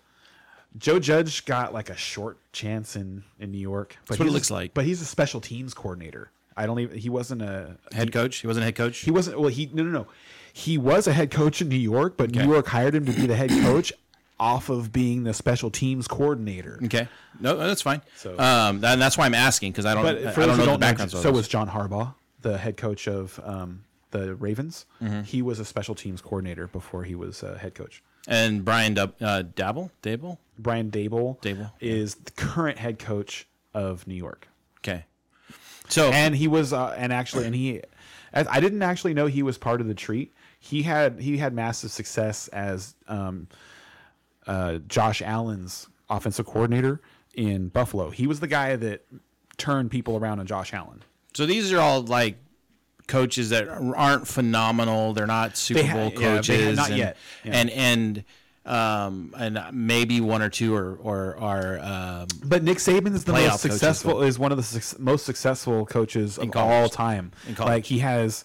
uh, You say in college like it's Yeah. a bad thing. No- no, And well, we're not talking especially like, football, we're talking uh, well, we're talking about football. We're talking about well, foot- we're talking about when he gets his chance And I mean- in, and- in NFL, we'll be able to, to me and put a and better honestly little. to be that successful in college is I would argue at his level doing it at Alabama and having to compete at that level every year um, is arguably more difficult than running an NFL franchise because so much gets taken off of your plate. I think the the the guys that um But I mean, if that were true, they would be able to pick coaches out of the college, and they would just be And, uh-huh. a little like highlier. The, here's the thing. Here's the the reason that guys coach college guys instead of um, NFL athletes, like the choice. And this is probably why this could be why Saban's getting out now. Yeah. is because the college guys haven't been paid yet, so they're more receptive Mm. to coaching. So And and Mick Saban ha, like from Alabama. Alabama. Alabama I don't want to get too much on Nick I'm Saban. sorry. so- I'm sorry. Well, I'm sorry. I'm, we're talking. We're. I'm talking about the validity of coaching. Yeah. In in those ranks. And now, let's say you're you're a successful coach at Toledo. That's not the same. But he resurrected Alabama. Alabama was nothing before Nick's. Like Alabama was like that team that people remember back in the '70s from all those really old school images of college football and stuff like that, and hadn't done anything in like 25 Let- years. Before Let me ask you this got there. then, okay? Um, about Nick Saban, college. How's he been doing? And I don't know because I don't follow college, right? That's why I'm like kind of like I don't care to talk about it. But They made the college playoff this year. so yeah, okay, great. Um, but my question is, um, how has he been doing since they started the portal? And uh, th- well, they just made the college playoff this year, and a 13 and 0 team didn't. Yeah, So pretty good. and then and then so how long has the portal been around? And I think it's two years, three years, something like that. Well, Okay. the transfer portal, I think, actually is something that has existed for longer than people have really been aware of it. Yeah. It just ha- didn't have some of the same um, flexibility that players now have. Like, I think it used to be harder for a player to transfer out of school. Like, they had to have like a a good reason, maybe like something like that. And now it's easier. These players can choose to transfer schools and also um, they're getting paid. Like there's, you know, I don't know if you've seen the list of players, college players who made more than Brock Purdy this year. no, I didn't see that. oh, it's gross. That's funny. there's, there's like there are half a dozen quarterbacks in college that made more than Brock Purdy this year. So Um, with, and, with and hold on, real quick. One last thing. How's he doing? I'm afraid to ask you anything because I'm like, tran- oh shit, we one can't last, move on. One last transfer. Transfer. You asked me a question. I just want to completely answer it. Yeah, no, it's fair. uh, since Nick Saban retired, and they've already hired his his successor, and his successor was the coach of the team who just lost the national championship game. They've had a mass exodus of players. Hmm. So, um, Nick Saban and Harbaugh are two college clo- coaches that I, I would always call Harbaugh a college coach. He's had success in college, but he also had success in the NFL. So current currently coaching college. Two co- coaches currently coaching college. That's my fault for not being as articulate as I should be. one's current, Uh, one just retired. Right, right. They're still in that I'm season. messing with you They're still in the, I know. They're still in that season. But my point, what I'm trying to make is those are two, and it's not really a big point. They're just two coaches' names that always come up, like for oh, the NFL needs coaches, and here's two coaches that Uh-huh. I don't think from the Saban's been there for a while. Like Harbaugh, people have been chomping at Harbaugh for the last three or four years now Mm-hmm. to see if he was going to leave Michigan. And I think it was like one of those things. He was not going to leave until he won a national championship. You know, um, there. But yeah, uh, Cliff Cliff Kingsbury was successful with um, God, Mahomes. King, Kingsbury, if you don't know, Cliff Kingsbury was, uh, I believe, the head coach of Texas Tech when Mahomes was there. Okay. So moving to, um, we're still on this coaching tree thing. So um, we're gonna, I'm gonna move to. We got plenty of time, so we don't need to just jump into the games. No, I, I, I, for me, I, I try to manage time so like the the point and the topic stays relevant to what we're talking about. But You're so smart, buddy. That's why I love you. the McVay coaching tree has Matt LaFleur, currently with the Packers, right? Now, if you can't call it the McVay coaching tree, you have to call it the Shanahan coaching so, tree. so so there's And a caveat on there. When I'm looking and- these articles up, also- there is that caveat. And then for them. also, let's not. It's not Kyle Shanahan. It's Mike Shanahan. right, right, right. Okay. Okay. So, for the sake of the internet, they are putting Matt LaFleur in the McVay coaching tree. And they're both in the Shanahan tree. Okay, yes, So I'm just saying we can add them while we're talking. yeah, sure. Uh, and then you have Zac Taylor. Little little success. Yeah, Matt Fleur, little success. Zac Taylor is, is the Cincinnati Bengals coach. Yep. Brandon Staley, who's not doing so good. No, he did not have a successful tenure in in Los Angeles. And Kevin O'Connell. We're- he made the playoffs, but um, that roster was put together while. Um, oh, forgive me. Um oh man, I really like this guy too. He could come back and co- be the defensive coordinator in Dallas if he wants to. Um, the guy he was the head coach in in Minnesota for years. Uh, he's a defensive guy. He he came from Dallas. Why am I? Uh, why- Mike Zim. Mike Zim, Mike Zimmer.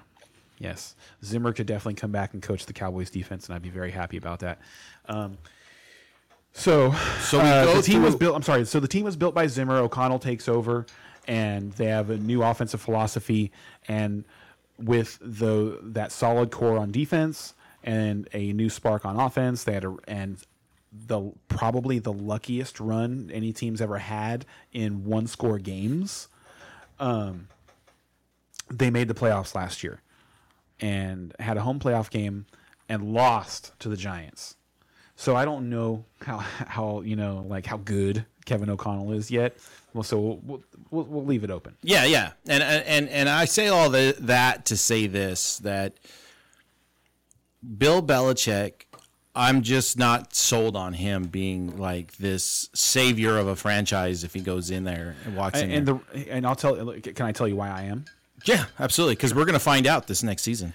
Um, so the reason the reason that I am is because like I already mentioned that um, guys like Lawrence Taylor will tell you that he's not a two-time Super Bowl champion without Bill Belichick. Yeah.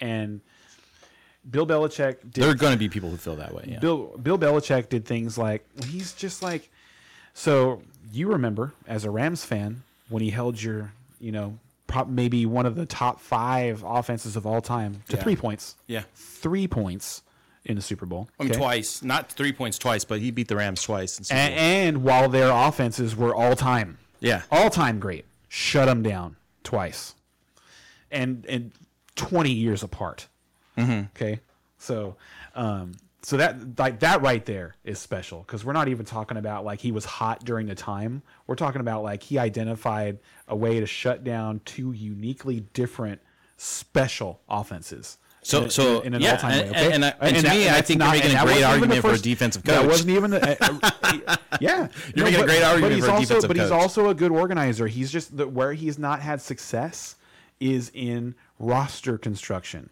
because he's not an offensive mind and he has a different way at looking at football. And that works really well on Sundays. It really does work well on Sundays. You just have to take the keys out of his hands when it comes to building the team. Okay, so- and I think if he was to go to Dallas, he wouldn't be building the team. Oh, he wouldn't be certainly. No. But all right, so let me ask you this: Who built those rosters for him in those successful He has seasons? he has some very good GMs. Um, Okay, so it was the GM, it's yeah, the GM some real- thing. yeah, he had some the yes, and it's and it's important. Like you got to have like Yeah, because we didn't talk about GMs whatsoever. you got to have all of it, dude. Yeah. The, the, the general manager is very important too. And if you like look at look at a um, a team like Philadelphia, in Philadelphia, the head coach seems to be fungible. The, the head like if you look, um, I somebody said this on on air. Um, if you look at the the power triangle of the the the GM, the head coach, and the quarterback, the three guys who have the most ability to affect the team, you know, for the Eagles, the least important guy of those three is the head coach. So,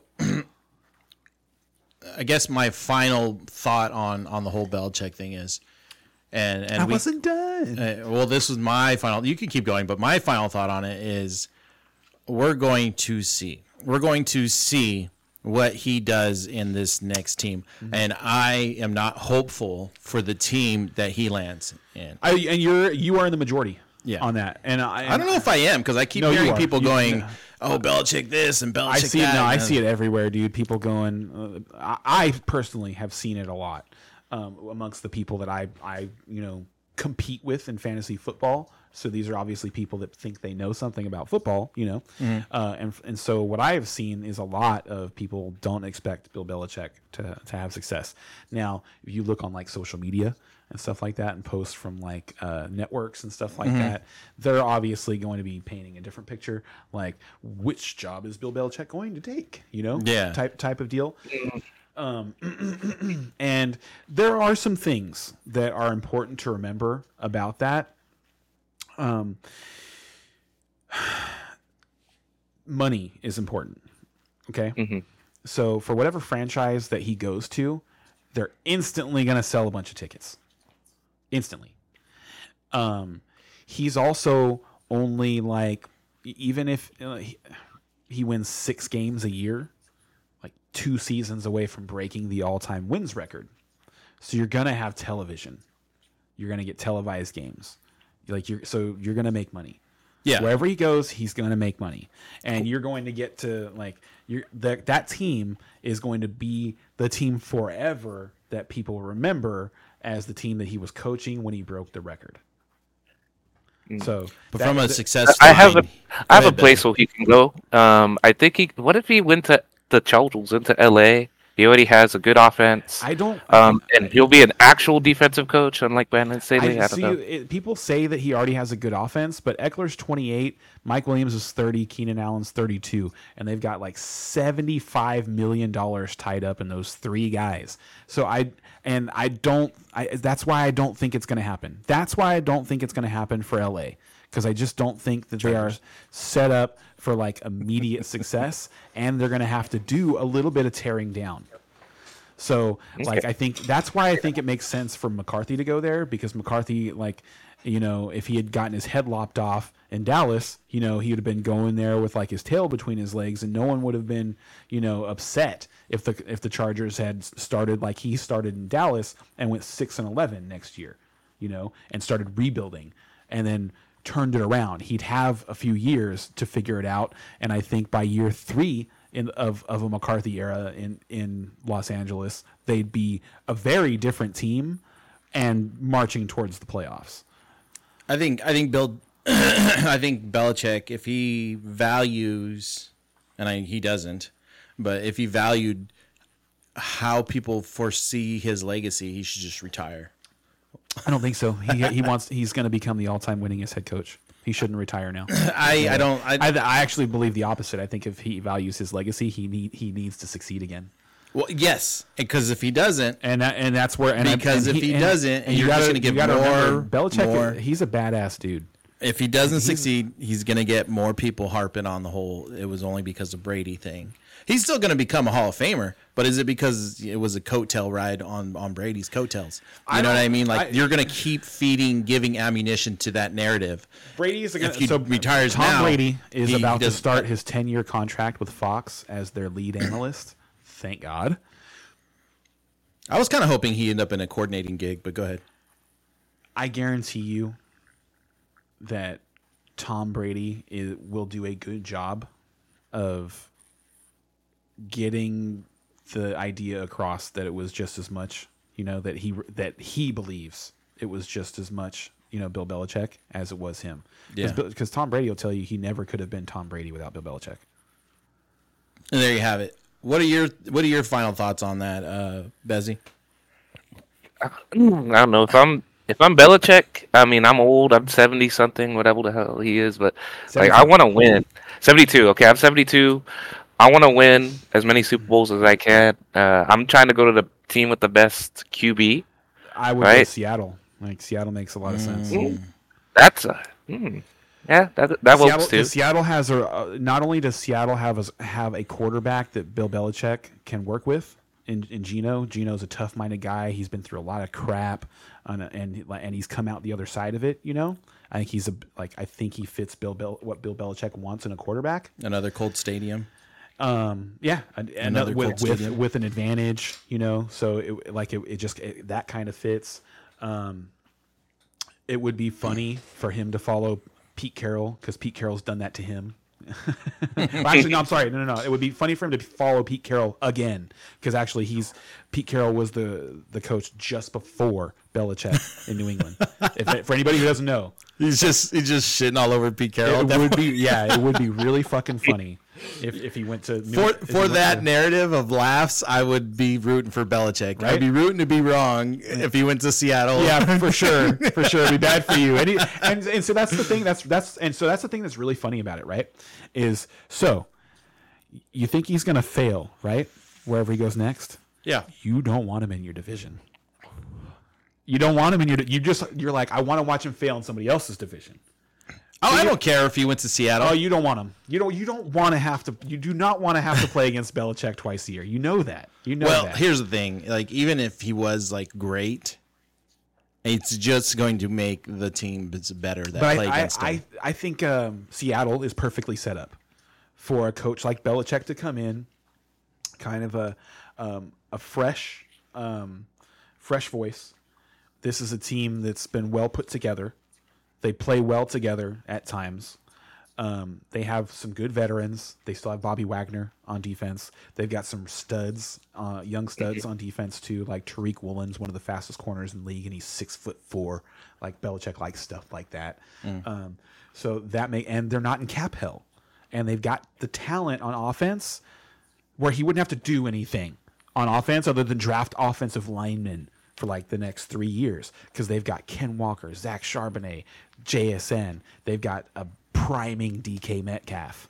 They've got Tyler Lockett to play the, the role of like Julian Edelman for the next two years. And Tyler Lockett's not going anywhere for people like, I'm sorry, fantasy football heads. Like, he, yes, he's on his way down. He's still going to be in the way for, for the next couple of years for JSN and for, for DK Metcalf and their ceiling numbers. But yeah, that's to, if I was going to, if I wanted Bill Belichick to have the best chance to be like on a Super Bowl contending team next year or the year after, Seattle is the place to go.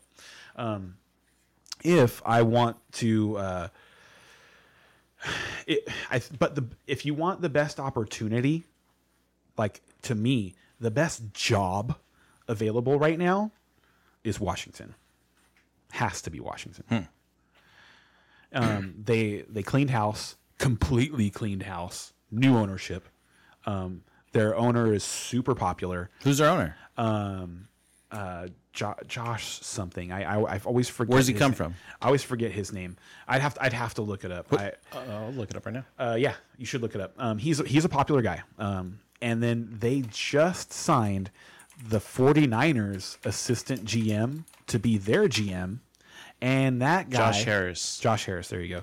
And that that guy, uh, not Josh Harris, uh, the assistant GM that they just hired in Washington, was also part of uh, Belichick's front office for six years in New England while they were successful. Obviously, they were successful, but um, so they've worked together before. And finally, the Commanders picked number two overall in this year's draft. So he'd have a chance to pick whatever quarterback he wanted right in front of New England, who picks number three.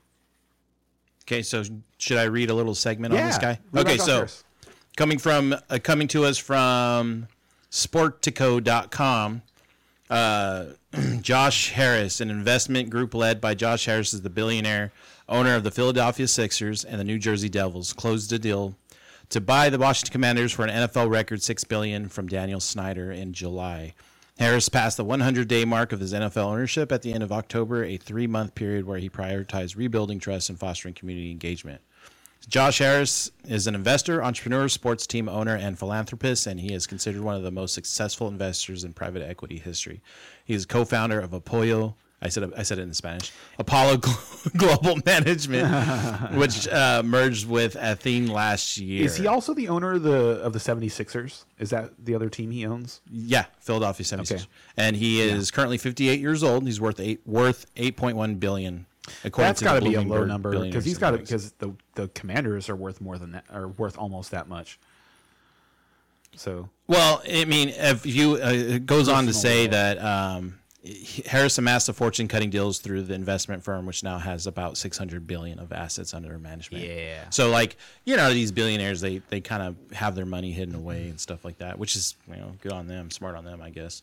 oh yeah, So with that, whew, unless you got more to say on Bill Belichick and the coaching stuff, I would like to move us along to um, your thoughts on uh, league commissioners for fantasy. Yeah. So, while you're soapboxing that, I'm going to take a step out real quick, Okay. Because I know you're going to have some time to to Yes, I'm going to talk. everything. I'm going to talk back. to the people. All right. Uh, running a fantasy football league can be hard. You can go behind me. All right. So, um, if you're going to commission a fantasy football league, it's important to pay attention all the time. There's there's really not too many things that people get upset about. Like pe- people get upset when players aren't paying. They get upset when people are cheating. They get upset when people aren't setting lineups. And they get upset when the payout doesn't happen. So don't ever let that happen. Make sure that you take care of the money and your your league will be good. Um, one thing I, I, wanted to talk about from just a, a regular player perspective is that trading can be pretty difficult. And I think that it's important to uh, not stay professional. Professional is probably the wrong word, but maintain a, a level of calm. Uh, you're going to get deals that get sent to you that are ridiculous, maybe even like irritating. But it's important, that, especially like if you're in Dynasty, to maintain a working relationship with the person that you're dealing with. So you're gonna have to deal with this person, you know, for years to come. So even if like they're abrasive or if they're um, dismissive or they're hard to work with, it's still important to just you know keep your cool and figure out a smarter way to uh, to get what you want rather than like getting into fights with your league mates like I did this last week. And I and so I can tell you from personal experience, it's difficult. Um, I was gonna. I'm glad you're back now because now I can tell you about this. Um, I had this guy in my uh, rebuild dynasty league. It's a full PPR two quarterback league. Oh, it's not two quarterback. It's super flex, but you know, super flex is basically two quarterback.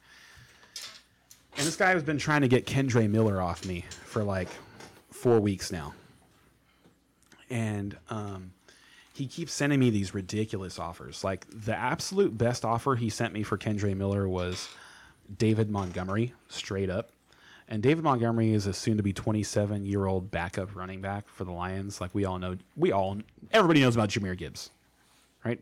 No one, you'd have to be living under a rock to not know who Jahmyr Gibbs is and you're certainly not playing fantasy football and not knowing who Jahmyr Gibbs is. So offering some and in dynasty like so offering somebody a you know a soon to be expiring run, running back for a soon to be budding running back is just kind of like a dick move. like, like you're just kind of assuming that your opponent is stupid. so, you know, on that though, I mean, I don't know who this guy is.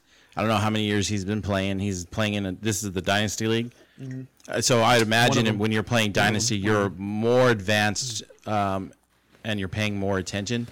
But in our league, our league of record, I somebody I did throw a trade out there, and I, I, I didn't feel like the person like I wasn't I didn't feel like I was trying to treat the person stupid. It was more like a redraft is so different from dynasty. Oh yeah, yeah. yeah. But in, in the in the context of pissing people off, um, the guy who actually Drunken Pirate won our league, right? Yeah. So so he he we we he did an offer for a player, and I don't remember what the player was, and I was like, yeah, you know, man, if if I'm gonna make that trade, then this is what I'm willing to give. It wasn't like a you know, I think you're stupid. Bite on this for this player. It was just like I'm not wanting to give up this player unless this you give me this. Him. You know what I mean? Yeah. And but he took it like, oh, you know, in what world? And he got like all freaking upset with me, and I was just like, look, dude, like just don't, just you can push deny. You can say no. like you're not going to convince me by yeah. by trying to bully me yeah, in so, a conversation. And thank you for bringing like that's exactly what happened to me. That is exactly what happened to me because I had so I had this guy um, trying to get Kendre Miller for weeks, right? And I identified a trade that and that trade was questionable because like so in a world where, let's say, if I was a contending team, that's a gamble I might be willing to take because I we know like for, what for whatever reason like there's he there is value to him, but it would be to a team that is like not going to use him as a starter, is just going to put him on their bench and sees that person that player as a more valuable starter next year if for their contending team. But if you're rebuilding, you never trade for a 27 year old running back. I was very clear to the entire league when I bought the team that I was tearing it down. and I was going to be in rebuild mode for a while. Um, so uh, I had not been countering any of his deals. I had just been rejecting them. And this time I was like, all right, I'm ready to like, you know, make a deal, ready to see. And uh, I tell him, uh, hey, these these are the players on your roster that I'm willing to trade for. Okay.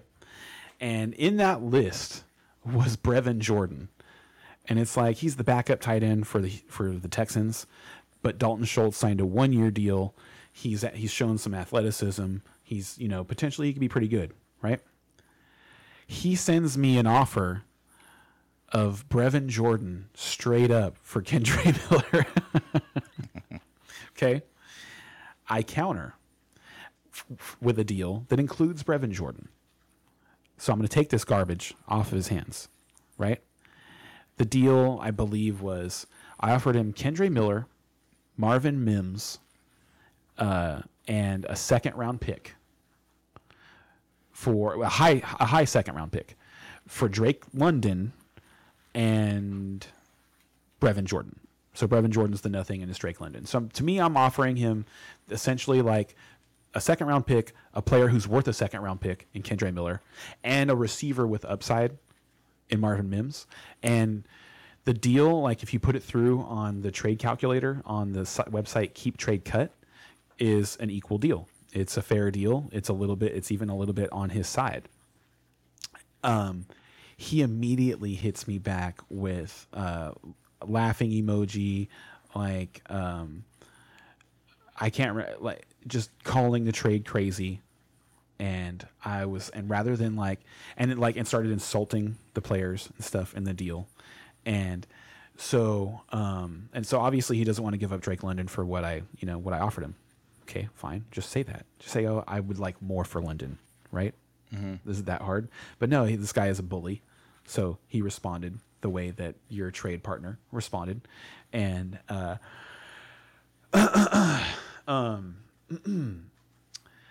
so I spent a little bit of time uh, trying to get him to just like calm down and ex- and explain his, his side. And I was like, so just asking him how how is it crazy? Just trying to get exactly what he thinks, you know. And rather than being able to just like articulate like this is what I think about these particular players, this is how I project them, he just like it was just short, abrasive, insulting, annoying like responses and stuff like that. And so like it eventually devolved into like like he started calling he start he started using uh, racial slurs, homosexual slurs. Like uh, it, it's, it's, it was really I reported him to to the sleeper app. And, and I keep I'm been eyeballing my email to make sure they're not asking me for anything so, so that I can answer it and make sure that because that's that's stupid. That, Yeah. should, that shouldn't happen. That's that's ridiculous. And then it came like something. Uh, I I screenshotted everything um, that was happening at, at first and put it in the league chat, the you know the the group chat for the league, and uh, he started. Um, he said something and included little bro in there. And that uh, and so the team that i own used to be owned by one of the other league members little brothers. So he thought that he was bullying somebody's little brother.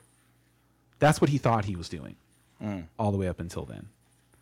And it's like and so like if if i was that guy's brother me and this guy be having words. Like you thought you were going to talk that way to my brother Right, right. let me show you how I like to talk. like that was that's just it, it was so many things that were uncalled for and stuff like that. So, um, and all I did, all I did was ask him why he thought it was crazy, and so and like this conversation devolved into like you know just like ridiculousness, absolute ridiculousness. So don't let that happen to you. Um, if you see somebody that's like that that is acting that way, just ignore him. You know, I had, I was like I was bored at work, so I had time to play with him, Gotcha. and like no, there was nothing about the the situation that upset me at all. It was all it was all kind of funny, and and like and I and I mean I can take a raz. I'm a Cowboys fan. I can take a razzing, you know, um, and so that's fine. But to have some like it's don't put up with bullies. I guess that's probably another thing is don't put up with bullies. Like if you have somebody like that in your league, get them out. Get them out. That person, like those types of human beings, don't deserve to be around other people.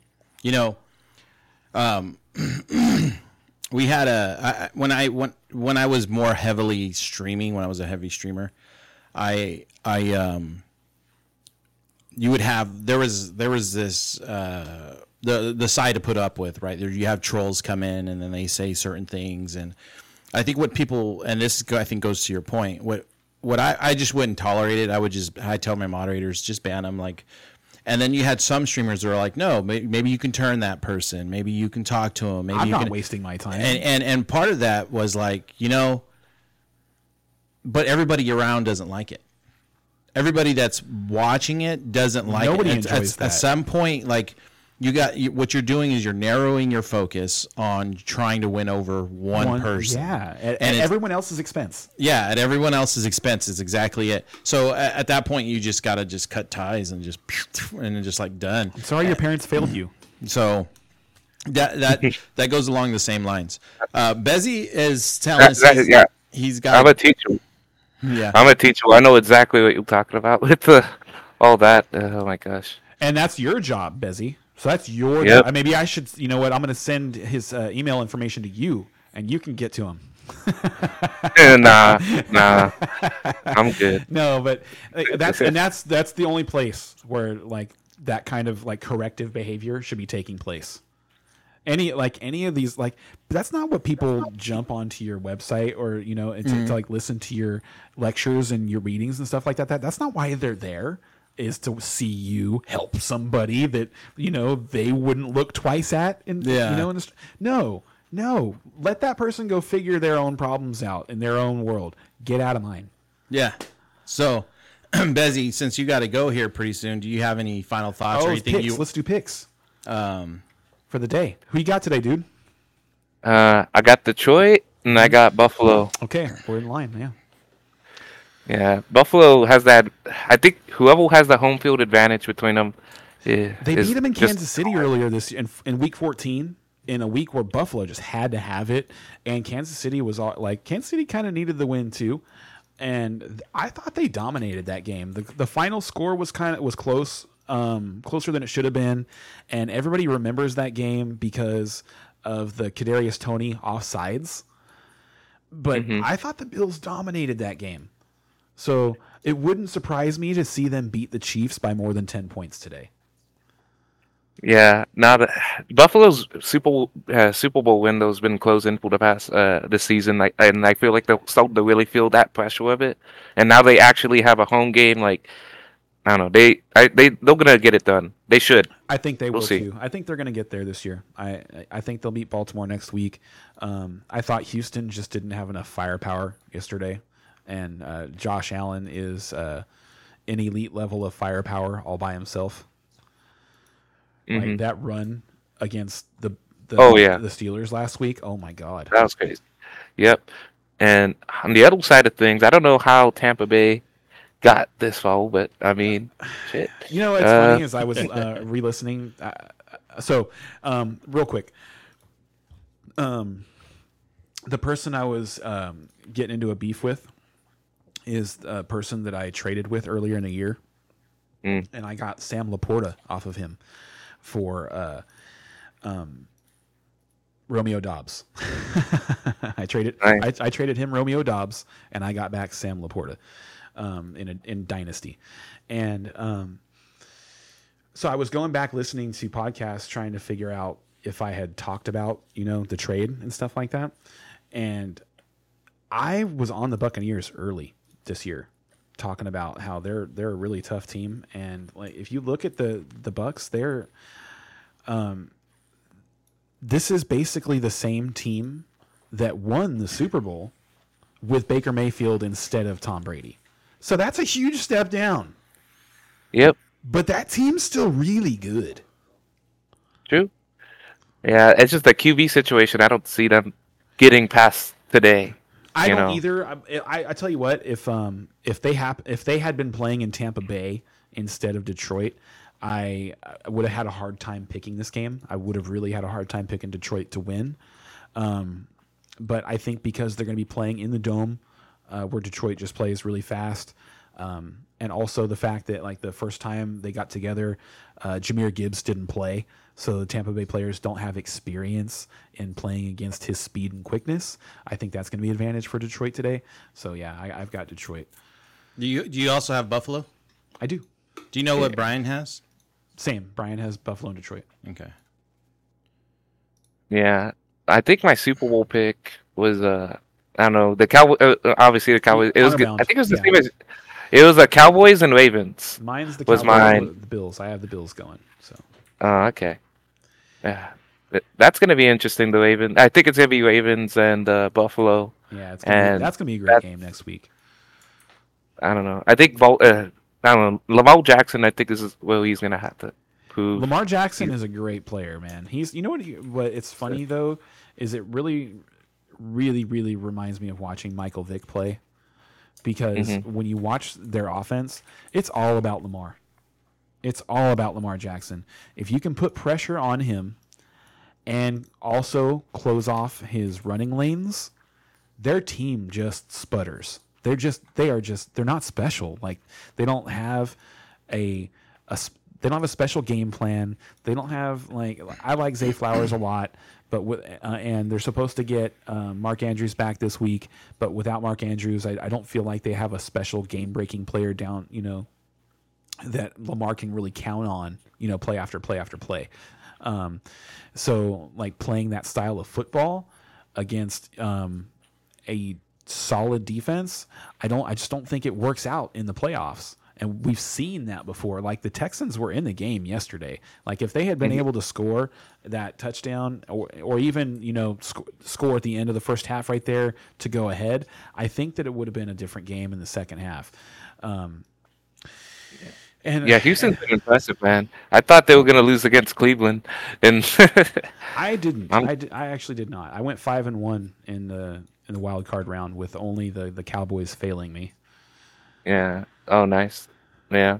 For me, it was the Cleveland. I thought they were gonna win at least one game, have a game.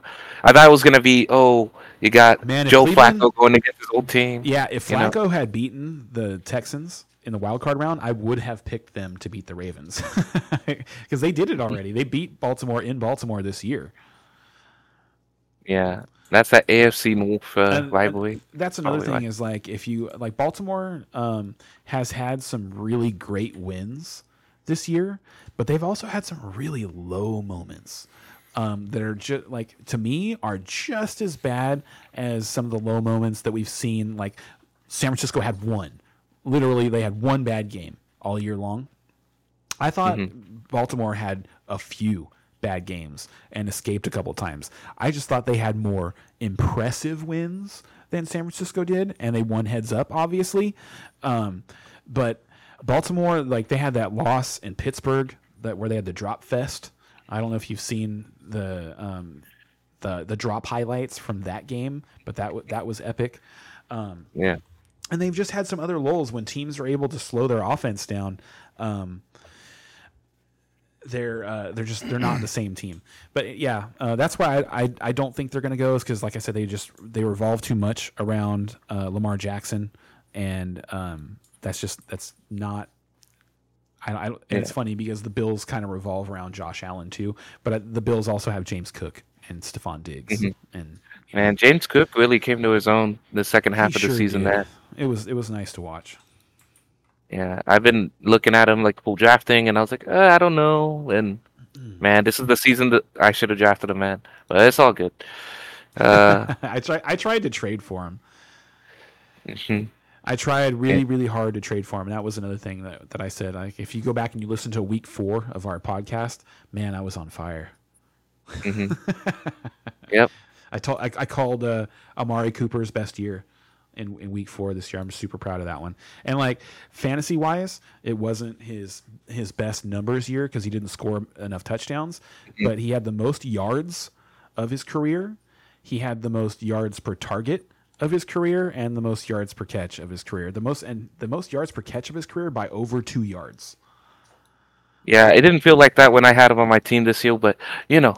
Well, yeah, at certain time. Well, if um, you're talking about the time when Dorian Thompson Robinson was starting, yeah, that wasn't very good. But as long as he had Flacco or Deshaun Watson, he was really good. And actually, um, while we're on that, Deshaun Watson, I think is is a huge sleeper for next year. Um, Mhm. He was actually playing pretty decent football, and he got hurt and he played an entire game with his shoulder busted before they actually shut him down. Um, so he some of his numbers I think look worse than than he will play next year. So like he's on definitely on my my radar. Yeah, that's that's interesting. Is there any questions y'all wanted to ask me about like the league or any picks or anything yeah, else? actually, how was your first experience with the uh, drafting league? Looking Or- forward to next year. Oh yeah, definitely. Uh, this is the Nice. first league. This is a. I've always. It's always been two wideouts, two running backs. This is the folks league where I've done three wideouts and then full PPR. Also, like this is the highest scoring games I've ever been a part of. Really, Um, yes. Uh, and yeah, I don't know big teams. Also, like I don't know. It's just it, it was interesting. It was I, I don't know. Uh, I, my vital two receivers kind of let me down this year, but you know. So did you have fun? Yeah, oh yeah. I, I thought I was gonna finish last week. I, I had like an eight game losing streak or something crazy like that. So, um, not- so the reason I named my team, so y'all Cali, right? Yes. Okay, y'all have in and out. So we, I'm in Texas. We have a Whataburger. Whataburger, It yeah. just yeah. So I kind of named it after that. But okay. originally- I get it. so that's what my usual name and all that comes from. But yeah, so yeah, we call it Water Beast. Oh yeah. Now it makes Yeah, sense. uh, Yeah, so then in the middle of the season, so uh, right before I, I changed my name to What a Team to I put a trash can, so What a Trash Team, Yeah. know, to try to- you know. But you know, it's cool. Uh, in Texas is no, pretty you nice. know what? Our league is super competitive, so Mhm. like th- that happens. That it feels like that happens every year to somebody. So like um, this year, it was um, like my uncle had a pretty poor season, and uh, Slim for the Shady for the Slim's Ballers for the first time. Yeah. Like he's he has been a a Final Four competitor um, for each year up until this year. Like this was our fourth season together, and this was the first time he didn't make the Final Four. Yeah, this league is very active uh, compared Mm-hmm. to the other home league I have, so it's pretty nice change of pace. And I'm always really competing in the other league, so this is more competitive as well. Nice to sharpen my skills, I guess. Uh, Yeah, yes, it is. Uh, This league is is a really good league. Actually, it's uh, um, he's he's correct. It's it, compared to the other leagues that I play in, the, our league is super active. Like uh, our waiver wires are always dry. Like the Mhm. the best players are always gone. They're they're never there, and usually like well before they even pop off. Because our, our player like our players are really good at, at watching out and seeing that players are trending, you know, and, and jumping on the train before they you know it takes off. Do you plan on doing this again next year with us? He said, Oh yeah, 100 Okay. 100%. Yeah. yeah, he's, he's part of the team now. Yeah, you grandfathered in, man. Yeah, Only so- you can Yeah. kick you out, or if you, you know, make Ken mad and use, use slander. and also we any trades this I, year. there, there was a lot. There was a philosophy um, that I, I listened to this podcast a couple weeks ago. That was um, a dynasty startup podcast. Like all they talked about were like um, dynasty startup settings and stuff like that. How to run a dynasty. You know, um, how to run a league. Uh, excuse me, I, should, I think I said podcast in there, but I meant league. Uh, how to run a dynasty league and how to start one up. And um, this guy that runs probably like 20 leagues has written a couple of books and stuff like that. And uh, like he had some really smart things to say. And his philosophy on it is that he doesn't kick anybody out. Like if you want to leave, that's fine, you know. But he doesn't like he doesn't kick people out. He gives them like the opportunity to like, um, unless collusion. Collusion is the, that'll get you kicked out automatically. But like for attitude and stuff like that, no, it's it's fine. Like we can always we can mute you or, or- as long as as long as you're playing by the rules and as long as you are paying your dues on time like that uh, and stuff like that, you're not like uh, doing anything to hurt people. Like no, I don't. I'm not gonna. I would never do that. So Yeah. Yeah, we and we actually it's funny because we had that a couple. I and it was it was so real quick. It was super fun to see my family um, for my uh, for my nephew's birthday party um, because uh, like we get together, we talk about. Um, that's usually when I see them. Uh, so I two of the guys in the league, uh, and we talk about fantasy football. And I got to be like, "Hey, so what do you think about Murder Valiants?" Um, and this like the look on on Nico's face was perfect. He just goes, "That guy did a 180, man." Because two years ago they were like that guy was making trade offers and like bad trades and stuff like that to the point where they were asking if I was going to do something about it. If I was going to like, he's like, "Hey man, we got to get somebody who, who's not somebody else in the league because he's making trades that like disrupt the power of the, of the league." And hmm. so, and I told him I was like, "Dude, he's like." he he's he just started playing. Give him like no, he, like first of all he's my friend. Second of all, he pays his dues, and and third, like he's active. He's active in the league. That's that's like that's what you want from from a league member. So um, now you know, two years later, uh, he listens to our podcast all the time, and he beats us to players on the waiver wire. And don't send him bad trades because he'll send you one right back. and he made the playoffs this year. So, um, like, He's good. So uh, it's you just got to let things play out. Yeah. Yep. Make people follow the rules and let things play out. Yeah, no, that I, I like that. That was a man. It was so much fun. All the trades that we, you and me, Ken, with the with the with see, it was always around Garrett Wilson or Calvin Ridley. It was always one of yeah, those. I made a lot of deals revolving around Garrett Wilson this year. I did. Man, I should have taken that soon. Man, I should have taken some of those deals soon. Looking back on it, but Hey, yeah. it's important to look back. Um, that's the best thing you can do. As I um, like, I, I brought up that trade from 2020 uh, about Justin Jefferson, and I do that every year. I go back if I like, if I if I won, I'm not looking back. You know, uh, Mhm. I'll, I'll- we'll just do what we did again next year. But um, when you come up short, it's important to look back and see if there was something that you did. Um, I think to um, to alter your season and see if there's something that you could learn from it you know like poor poor trades and stuff like that and so like and i can definitely say that after you know several years of of doing this you know auction style um, and playing in a competitive league and um, getting used to like how seasons play out and stuff like that i i feel like i've gotten much smarter much more patient with um with players and stuff like that and you'll learn things like that because you'll you'll look back and you go man I shouldn't have traded that guy. I shouldn't have traded Yeah. that guy away. Or man, I should have traded for that guy. Man, I shouldn't have held on to that guy so long. Thing, d- different stuff That's like what that. happened this year. Also, uh, this is also the first auction draft, so man, that was a lot of fun. I got So T.J. Hockenson. I got T.J. Hockenson for like twelve bucks or something like that. And That's right. was- when Kittle goes for twenty five, that feels pretty good. You know, and, and Yeah. the, on the auction draft, like I think one thing collaboratively we could have done better, which nobody was hopping on the wagon. I think Bezzy, you tried once to collaborate with me on it, and it just didn't work out in your favor.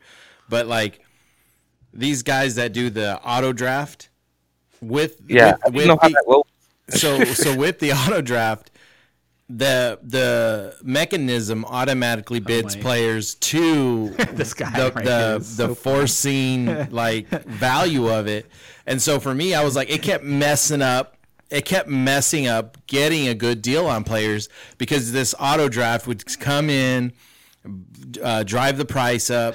So for me, I was like, you know what?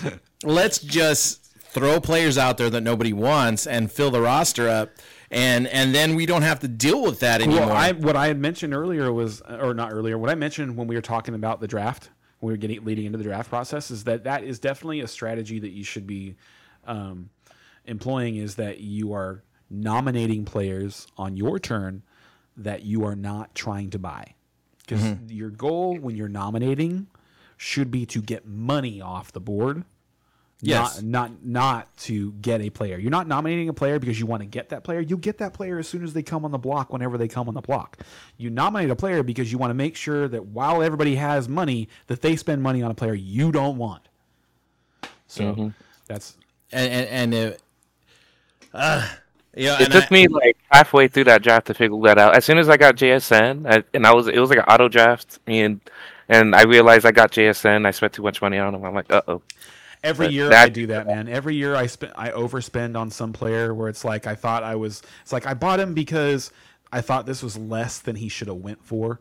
But then at the end of the draft, I'm like, man, I really wish I hadn't spent that money on that player, and I could have spent it on two other guys. Usually is what happens. It, that's usually what happens. Is like I spend a, uh, money on a player that's like somewhere in the like twenty five to thirty five dollar range. Like this last year, it was Cooper Kupp and I bought Cooper Kupp because he was just going for too cheap. I thought, and I didn't want him. And if I hadn't bought Cooper Kupp, I could have ended up with uh, the quarterback that I wanted and a couple of the receivers that I wanted. Like I could have ended up with Achane. I could have ended up with Zay Flowers. Like I could have had all these guys. Instead, I had, I ended up with Cooper Kupp. So I'd identified like. So that's the thing is like if you identify a bunch of guys that you want on your team, don't give up the opportunity to have them just because some premium player you think is going for less than he should. Save your money. Yeah, no, uh, and I most this year uh, when I was doing the auction, I got most of the players I wanted, like, uh, but it's just they didn't tone out. Like Tony Pollard was a little bit. of a I was on disappointment this- Pollard too, man, and uh, he that he wrecked us all. Yeah, Every- yeah. I'm Nah. sorry. Yeah, yeah. It's- and then- montages out there about that. and then I thought Geno Smith was going to be a lot better at the beginning of the season, and he was kind of hit or miss. Uh, I don't know. He was he'll be have good weeks, and then some other weeks he'd be okay, and I don't know. Wasn't Freshman- really consistent. sophomore players are always tough, and Geno's not technically a sophomore player. starting he is though. Yeah, As a starter, he Yeah, and, and and so like even like Nacua next year, I think is going to drive a high value, and I'm not even sure that I would pick him up again. So I picked him up for the year. value. Maybe not for the value that he's going to go for. Yeah, because I, I I feel like It's going to be high. it's going to be high, and there's going to be a lot of like sophomore slump going on with that player could, next year. for sure. Like it's because it's rare. Like it's not very often that you have players, you know, just go off like Justin Jefferson and Ja'Marr Chase. That's why they're the dynasty wide receivers number one and number two, is because you like they're just they're super rare. Um, because if if it were you know just like what's the how how am I going to say this? If you could just like project the next guy to do it rather than paying the value for Justin Jefferson and Ja'Marr Chase, you just take the 15th guy off the board because he's cause he's going to do it eventually, right? But that's just not how it works.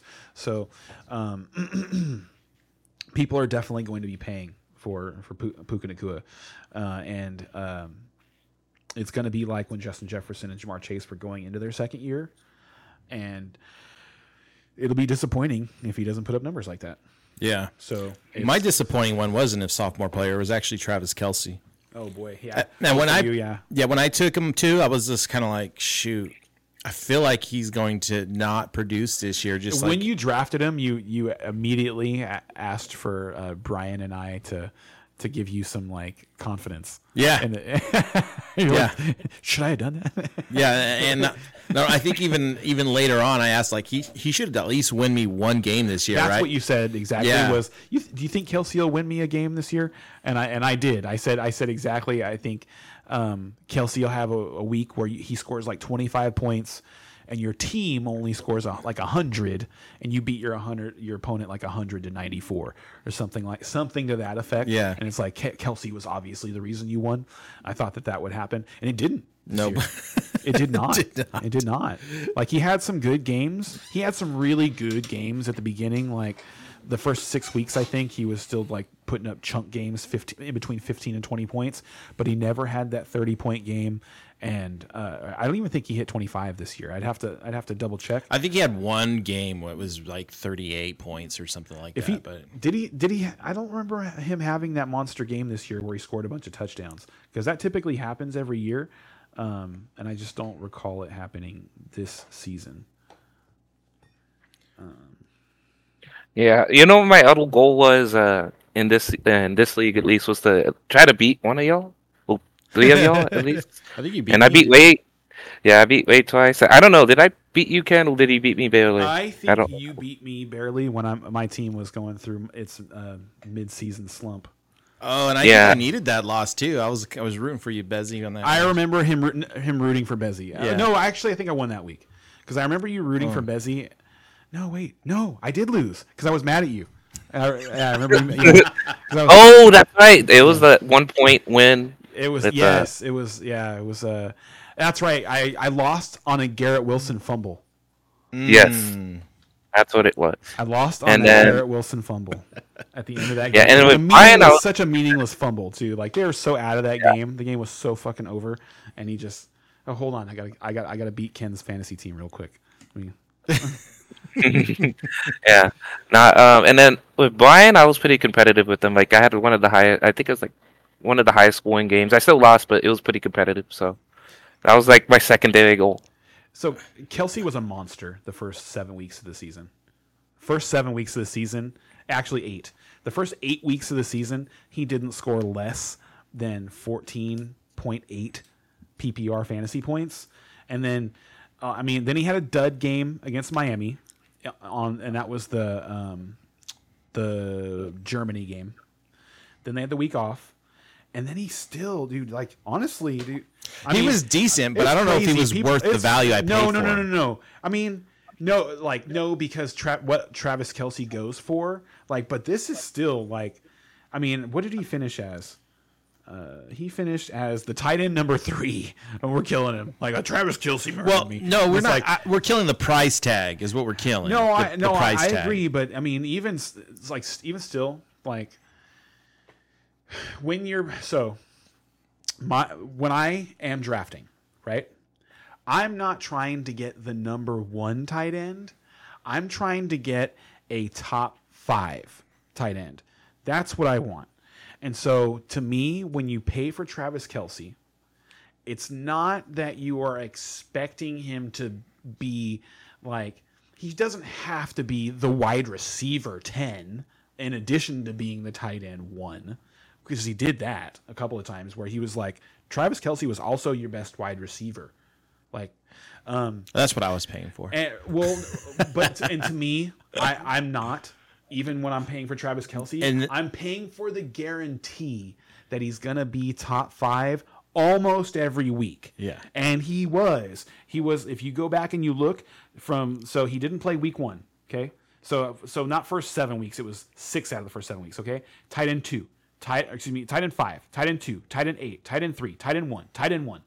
like that's you got what you paid for. Okay. lo- most of the time. And then like he had the and this wasn't even this wasn't even a dud game, but he scores 14 and a half points and is the tight end 14. That is a crazy week. That I I, I don't even know how that I'd have to I want to go back and look at week eight, week 8 and see who the tight ends were that were in front of him cuz that's insane. He went 6 for 58 that day and is this oh, is this a I'm sorry, this isn't PPR. This is my I'm looking at the wrong one. This is tight end premium. I'm sorry. I'm like so it's slightly off. It's, it's it's slightly off. Um, let me go back to the go back to actual PPR. Um, In the meantime, uh, I'm gonna head out, guys. Uh, this was a lot of fun talking to y'all. always fun talking Um, to you, dude. Yeah, anytime, maybe next time. Uh, I don't know. I'll let you know. Uh, just We'll be here. message me. week, yeah? Um, Yeah, all right. Before you go, Bezzy, I appreciate you uh, telling us that your goal was to beat every one of us when you played against us. That's like a that's like an element that that um, from from uh, host to viewer that that a lot of people don't see. You know what I mean? That when a viewer comes in and starts just wanna play participating, with you. part of, yeah, when they part start participating as part of the community, and they cross that line from viewer to community, like that is sometimes on a lot of time a goal of theirs is to really be that active participant. And so I appreciate you sharing that. Um, yeah, from a I'm, streamer I'm who's excited for been doing next that. year when we do. Uh, if we we're gonna do pickums, hopefully. Yeah. Yeah, I- we'll I definitely still- have that in there. The the pickums will definitely be available for next season. yeah. All right. Well, nice seeing you guys. Uh, Have a talk to good you day, later. buddy. Thank you. Um, so to end the Travis Kelce thing, Travis Kelce murdered you in the playoffs. Tight end 20, 20, and 34. But he was hurt. Um, so I don't I am I I'm not as down on him uh if he if as long as he decides to come back uh, as a lot of people are and in fact honestly this might be like the first I might actually get get him next year because like I might actually target him because he, I don't think he'll be the tight end one off the board next year. Yeah, he'll probably go with a pretty good value. Like, yeah, he'll actually go at a value. Yeah. I think, and I and he's going to do this again. If he comes back next year, he's going to do this again. And and that and those finishes are just absurd. Like the amount, like if you anybody you know if somebody's listening, they play on sleeper, um, they color code the the statistics, and the level of green in his in on his uh, statistic board is just like you don't see it with any other tight end. Still, like go look at Sam Laporta. You know, go go look at uh, like uh, T.J. Hockenson uh, if you want to. And th- and those are guys like Hockenson got hurt, so unlikely that he goes as the tight end one, but he would have. I'm pretty sure he would have next year if he hadn't gotten hurt. And if reports are good during camp and stuff like that about his health, I think he still might. Um, be, because of the the amount of passing that they they're expected to do in Minnesota, that Kevin O'Connell offense. So um, just as just so like everybody knows, um, and if you're tuning in on Spotify or you're watching this podcast, and you feel like you know what's the point of tuning in um, in the off season when we do these off season things, um, I I believe, and you could probably elaborate on this. Um, we are going to be doing like a rookie come uppings uh, from the college where Ken's going to give us a lot of college analysis. We'll have dedicated players episodes for quarterbacks, running backs, wide receivers, Yeah. tight ends. coming in from college. Yeah. So look out for these players in your fantasy drafts. Yeah, we'll help you get ready for the draft for Yeah. sure.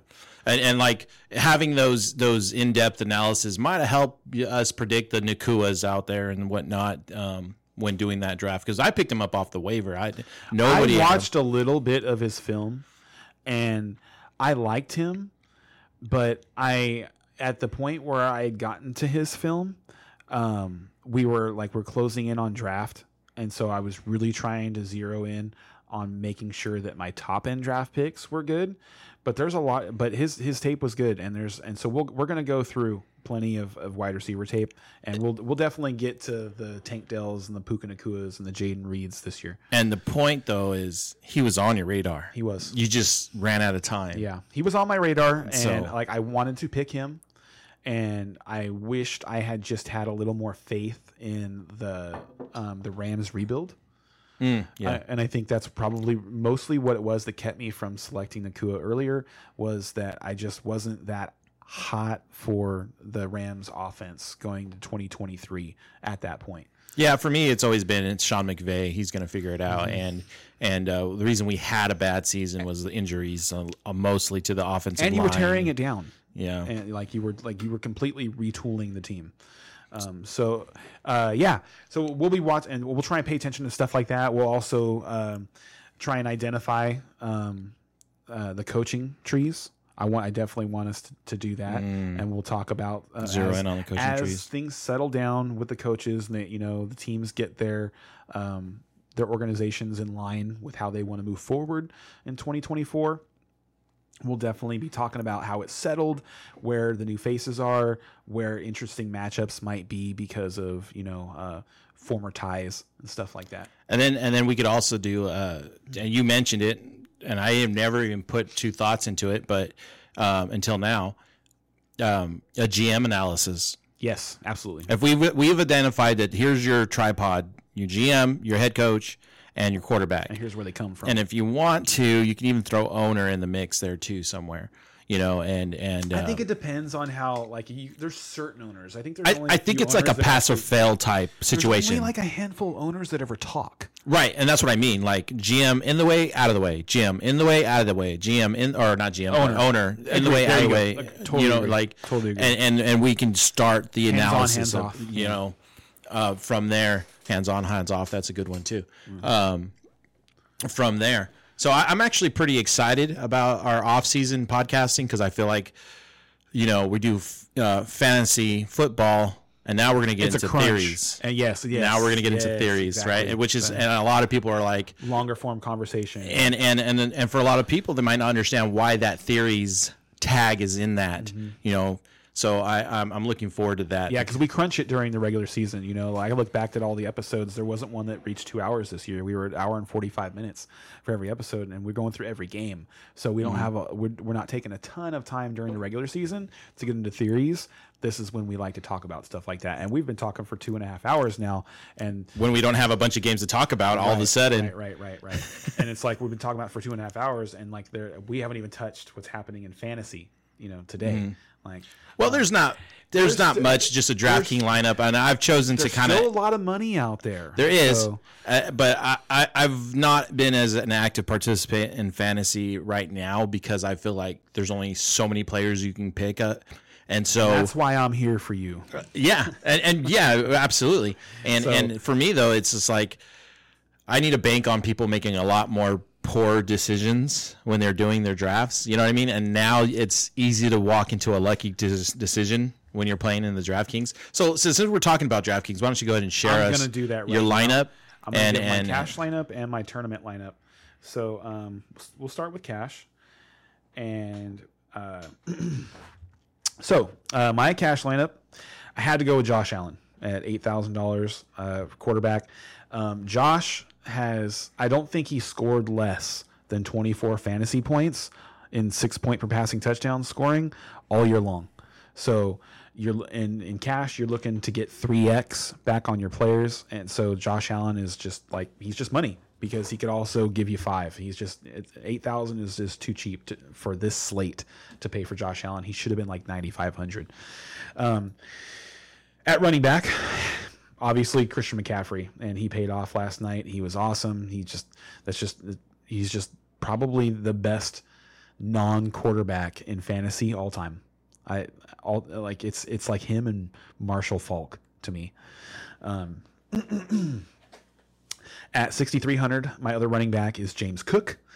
Um, I spent uh, I think it was I can't see let me see $6,900. My rece- first receiver was Brandon Aiyuk. Did not have a great game last night. Uh, the rain seemed to affect the 49ers receivers and passing game more than it affected the the Packers, which surprised me a lot, actually. Um, then at $6,800, I've got Rashee Rice going today. Uh, at $3,700, um, saving some money on Josh Reynolds. And uh, for people who don't know, Josh Reynolds um, has seen seven targets in consecutive games. And uh, I think we all thought that his uh, usage might increase because of Sam Laporta's situation, but it's actually more Kalif Raymond.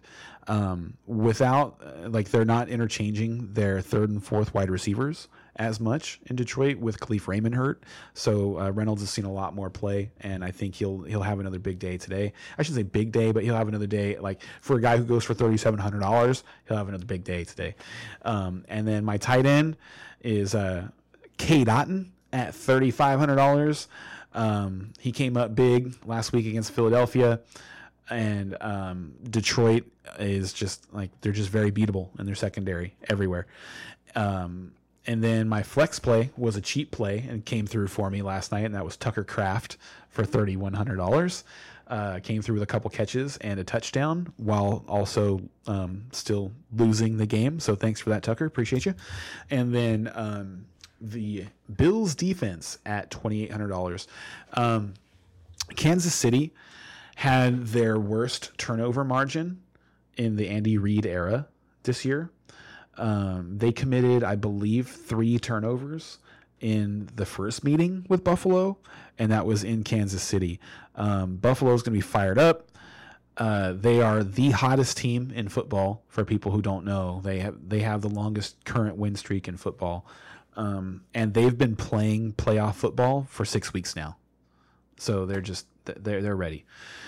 Um, I really like them today. Then let's move on to let's move on to our cash our tournament. Excuse me. Um,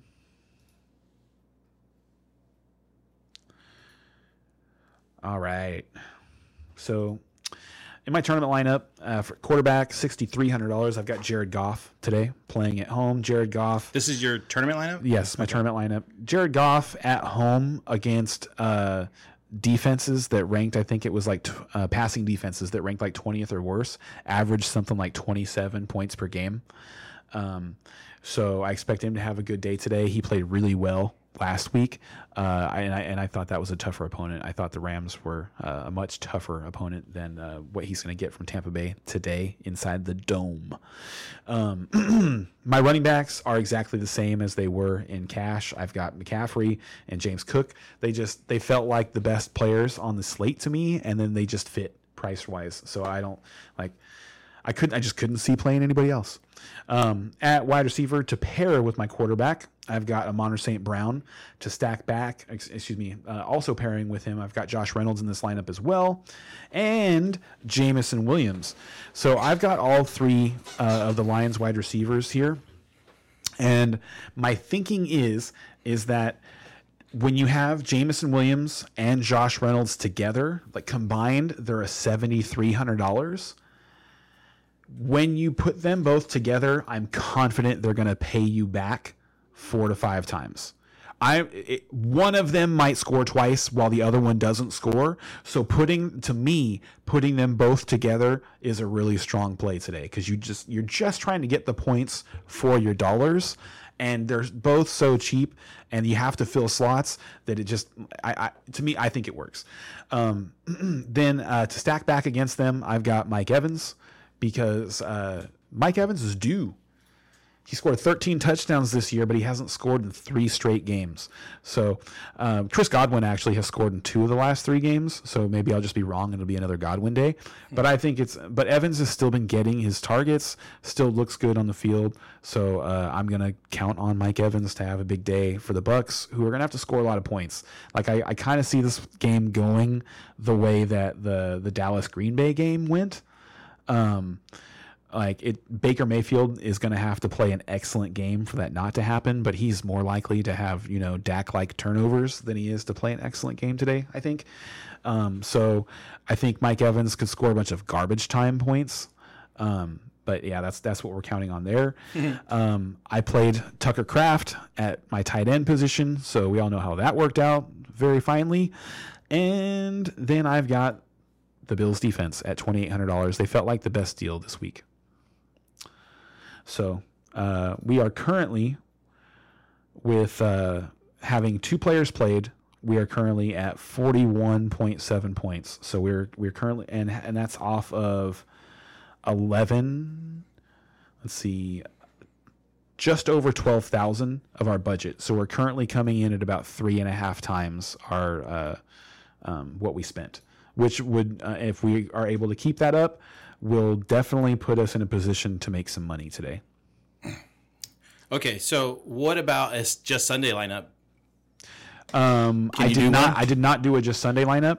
Um, so last week they split the the reason that we did those um, split Well, last week. I, I'm just no, I'm not going from a standpoint of of trying to justify what we did last week, but for the viewers who are just tuning in, or somebody who might just be tuning in for a podcast, Uh-huh. I did not build one for and- just and- Sunday, and- and the reason I didn't, and I was getting to that, the reason I didn't build Okay. one for just Sunday is because the cash, the money, like the big tournament that you want to play in, those tournaments were Saturday, Sunday this Gotcha. week. Whereas last week they weren't. Last week they they um the smaller pots were Saturday through Monday. And equ- the I think that was slightly bigger on Sunday, but the big pots were were dedicated Saturday, dedicated Sunday. So I didn't do that this week. That's and that's the reason why, guys. Is the money was on Saturday, the Saturday Sunday slate. So that's what I played. Okay, so for the viewers that want to line up for just today because you play today too, um, I do have one to offer. today. Yeah, nice. And and um, I could typically get about 130, 140 fantasy points. So I'm not like out there guruing it, but here's your lineup for uh, this Sunday. for Someone these- might want to just roll with you, dude. so for this, yeah, for these four teams that that are uh, out, uh, out there. So I got Jared Goff as my quarterback. Um, I got Pacheco as my running back. Uh, White as a running back. J- uh, Josh Reynolds, uh, wide receiver. Godwin, wide receiver. St. Brown, wide receiver. Uh, Travis Kelce as my tight end. Um, Otton as my flex, and the Chiefs defense. That's nice. So go out there, go forth. Do you want to throw one together? We can. I mean, we can. So I'll I'll tell you what. I'll start building one. And how about we move on to the most entertaining thing that we came here to talk about today? The Star Wars. Yeah, I knew I, I knew you'd know. Okay, so um, uh, um, tee us up. Tee us up. so so we me and Ken like listen this is a this is a you know uh, a, a couch fan you know or whatever type podcast. So sometimes we veer away from football. We talk just the stuff that we're interested in. Now you guys got your football. Here's some of our other interests. One of them happens to be Star Wars. And throughout the years of me and Ken podcasting and talking about this stuff, before we zeroed in on just fantasy and we would just get together and bullshit on on microphones, um, we would always talk entertainment and um, books, movies, shows, like just the stuff that we're doing because we're both readers and we both like um, like the silver screen and the the whatever the gold screen. Um, and one of the things that we that comes up in conversation a lot is Star Wars, the state of Star Wars, um, and the books and which where they should go. And one of the things we I mentioned was I would love to see a movie, and you can make it a rated R movie, um, where you, we just kind of explore the dark side of of Star Wars and um, we both read the Darth the Darth Bane trilogy series, um, the Clone Wars series, not the movie, but the Clone Wars series um, has Darth Bane in it. Very like you get just like a a tiny bit of it where Yoda's visiting the Sith arch- archives and he comes up in a holocron um, and he's talking to to Yoda through the Force and Yoda's like, "I'm not afraid of you," blah blah blah. And but you know, Yoda's looking into the rule of two and like where it starts, and that's where it starts. The rule of two starts with Darth Bane. It actually might have started before No, Darth he created Bane. it. Uh, I think he put it back into practice. Um, I don't think so. No? I don't. Th- I believe he created the rule too. I believe. I'm, if and, and I just finished this the last novel. Okay. And his apprentice accuses him of going against the rule of two, and he and he tells her, "No, I've abided by every rule, every." Um, aspect of the rule two since I created it. Like, spe- he spe- says that specifically since. Yeah, I okay. created it. S- and and, and uh, so Darth Bane, he goes in there and he. This is back when there's a bunch of Sith running around, dark Jedi's and Jedi's alike, and and Uh, There's just as many Sith as Jedi. Yeah. At this and and he just wipes them all out. He wipes them all out. That's not a spoiler. That's we all know that that had to have come at some point. There's only two now. We yeah, because there's only two, and um, you get an idea of how that splinters.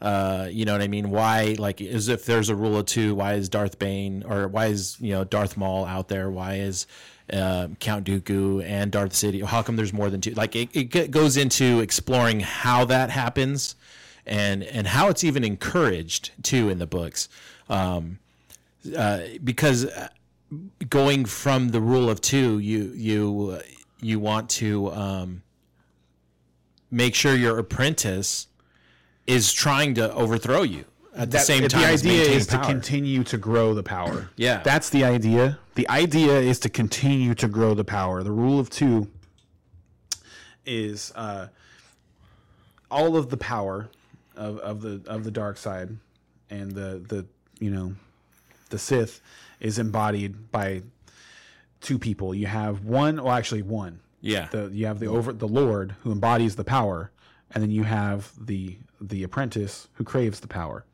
And the idea is that the apprentice um, learns everything from the Lord and t- um, takes the mantle from the Lord through combat while the Lord is still at the height of his power, so that the new Lord is known to be stronger. Yes, yeah, that's how I interpreted it too. Yeah, and and so um, that's where we think this whole uh, movie series should start, with going back into the old Republic, and and exploring the the Darth Bane rule of 2 um, and turning that into a into a movie series. Correct? That's Yes. yes. Okay. Yes. Yeah, I think you. I I think you can absolutely do an amazing trilogy with um, where you where you just you like seriously just use those novels as the base. Mm-hmm. Like you don't don't don't you don't have to trick anybody. Just pay the right people, get the rights to the book, Yeah. right? Um, and just recreate that story. Don't don't do anything stupid. Don't deviate from the source material. No, don't deviate from the source material. Like there are like the percentage of people, excuse me, I should say the percentage of income for that franchise that actually comes from the nerds who would complain is extremely small. The majority of people who are going to pay for this thing to be a success have never read this book. Mm. They're not going to read the book, even after some nerd points out that they already did this. It's exactly like the blah, blah, blah, blah, blah, blah, blah. Yeah. They're not going to care. They're not going to go read the book. They're just going to continue to pay for great Star Wars films and material, and that's what this is. It's a great, it's a great story. Um, it's and without trying to like spoil too much of it, you know, you have um, a very uh, likable character in Darth Bane before like before he becomes Darth Bane. Like he's a very likable individual. Um, has a really fun backstory, and his journey to Darth Bane, Lord of the Sith, creator of the Rule of Two, is is just filled with fun adventures and stories, and like the Jedi are a part of it, and uh, you can and and then there's also a, a portion of the story to be told with no Jedi at all. So I think it has everything that you want, everything, and it even and it, and when it ends, there's questions yeah. about how it ends. With the hand twitch. Exactly. so you don't like, yeah, and that doesn't spoil. That doesn't spoil enough. No, it doesn't. no. But it so even that part of it, like so, even after you do all three movies, you'll have people salivating for more. Mm-hmm. You'll you'll have so many questions. You'll have so many ways to like spin off of that. Like that to me, that's what they need to do. Like rather than all this junk that they're doing right now, they're just throwing stuff at the wall with Star Wars right now. It's crazy. Yeah. Like Ahsoka Tano, come on. Come on. It was Literally, okay. She was the she was a Padawan for Darth Vader who never became a Jedi Knight. yeah. Come on. Boring. Well, I didn't like how they just. Did you watch the whole thing? No, I didn't watch the whole thing yet. I don't. I don't like how they just kind of threw her in another galaxy and was like, "Yep, you're stuck there now." You know, just kind of like, why did you do that? So I, I get what they were trying to do. What they were trying to do was, uh, with Ahsoka's character in general, she was supposed to be like the Qui Gon Jinn. She was supposed to be like the Jedi, what the Jedi are supposed to be, not what not what they became with all the politics and and like um, the blind spots and whatnot because they they only wanted to do this rigid, you know, as Palpatine would say, dogma, you know, of Dogmatic. of dogmatic like these things, um, wh- which is why Qui Gon never became a master. Was because he didn't Yeah. conform to the rigidity, and and that was what Ahsoka was supposed. That their their their story arcs parallel, like this is what Anakin should have been if, If Qui Gon was the one that was Yes, instructing, you know, and and then he would have never turned to the dark side, kind of thing. So that was where that's like kind of what Ah- Ah- Ahsoka's like placeholder and the whole thing was. Um, the problem was the fans want to see the Jedi Order back in its glory. They want to see that it's like in shambles, always been in shambles, continues to be in shambles, and we want that payoff. We got to see it though. Huh? We got to see it in the, the you know the um, the prequels. Yes, but they want it. They want it restored though. They want to see it back in its. Oh, they want that restored. yeah. But well, maybe not in that form, but it's like they're Yeah, kind and- of and- overseeing the Jedi struggle. I mean, if people want that, then they're mad at Disney because with how Disney wrote Luke in Yes. in episodes eight and nine or Yeah. eight, oh, well eight. That's not happening. he literally burned it down. Well, they recycled the formula. That was a big problem. You know what I mean? They they recycled the the the, the oh the Jedi are still struggling to rebuild. No, they should have been rebuilding. We should have seen four or five like like um, Temples. temples, Jedi's running around trying and, to. and help. that's and so and that was where I thought that Disney made a huge mistake was that like they had they went through and they selected um, old legacy stories and made them canon. So it wasn't like they didn't go through. It wasn't like they're not aware that all that stuff exists. And they went through and they picked and chose what they wanted. And I'm like, there was so much good story built in the Star Wars Legacy universe post Vader that I I just can't fathom how they fucked it up so bad.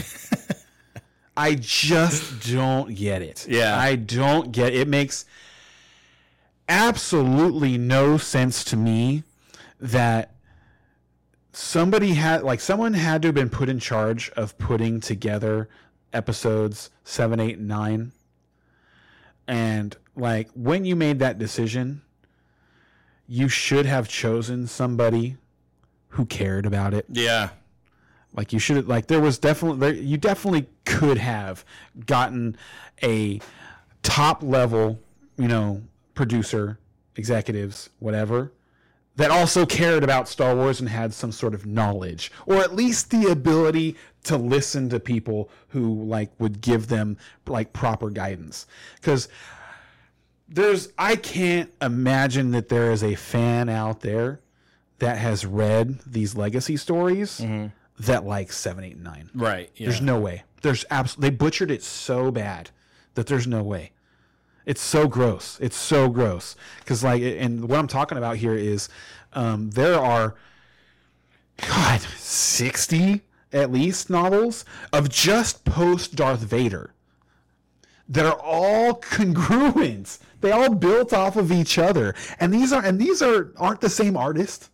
There are dozens of writers that have collectively gotten together and built stories off of each other. And in those, you know, like po- more than 50 stories, like Han and Leia do get together. They do have a child that turns to the dark side. But they have three children. And their names, none of their names are Ben. And you know why I think that is? I think it's because the name Ben comes from what Obi Wan called himself. And that was Luke's master, yeah, not Leia's. yeah. Like, Leia knew of Obi Wan Kenobi. She didn't know him as Ben. Luke knew him as Ben. That's why Luke names his son Ben in those extent in those stories. You know, I haven't thought about this. So I, I so I hate Ben Solo. That like that is the stupidest shit in the world. So check this out. I didn't even put the connection together until you just said this right now. Um, have you watched the Obi Wan Kenobi Yes. series? Okay, so here's here's here's the here's like um, now I'm like I'm putting things together in my mind.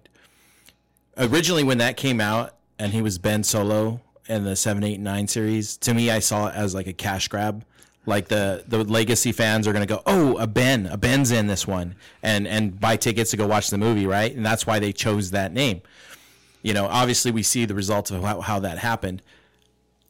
But now I'm now you're mentioning it, they did a little bit of retcon with that with the Obi Wan series by introducing a mission where Obi Wan Kenobi goes and saves Princess Leia. Because now she has a reason to name her kid Ben. Yeah, I didn't think about that. Thank you for bringing that up. Now I'm even more irritated. Because now you're trying now, like you shit on you you you took a shit on my floor, and now instead of cleaning it up, you're gonna try and fucking just like. I, I don't even. What, what do you? What you gonna like spray some Febreze on it? Yeah, yeah. so you, so yeah, that's what it is. Is you pissed on my couch and then you just sprayed some Febreze on it. That's that's what you did, Disney. Thanks. yeah. Like, he was so, yeah. retcon. He was trying to save that I thought thank, process. thank you for putting that in there. That's like, yeah, that's terrible. That's so bad. Um, I man, thank you. That's horrible. Um, you know what's funny? God, that's horrible. Here, I, I, you, He wasn't any, but he wasn't Ben. No, I know, but sh- at some point she made the connection that Ben and and this is a better name than Obi Wan. stretch, but it's such a good one. y- yeah, Like, I- yeah, I, love it. Um, by the way, the coffee we're drinking right now is um, Death Wish. Just I've been FYI. having that. I like it. Yeah. Yeah, so if you feel like your brain's firing on more cylinders, it's because we're on this Bu- Death Wish. buzzy, yeah, yeah. You definitely feel a little buzzy after Death Wish coffee. for sure. And, and usually, once I have like I finish my my Death Wish, and if I have more caffeine later on in the day, I I begin to shake. yeah, I, I, which makes it which sucks when you're like at work and you're having to do a presentation at a meeting. It comes off as nerves, but really you're just caffeine hyped. you're just like Gotta sitting there warn everybody before you start. Listen, I'm not nervous. I'm over caffeinated. I'm over caffeinated today. I had a little too much caffeine, and uh, it's causing the shakes.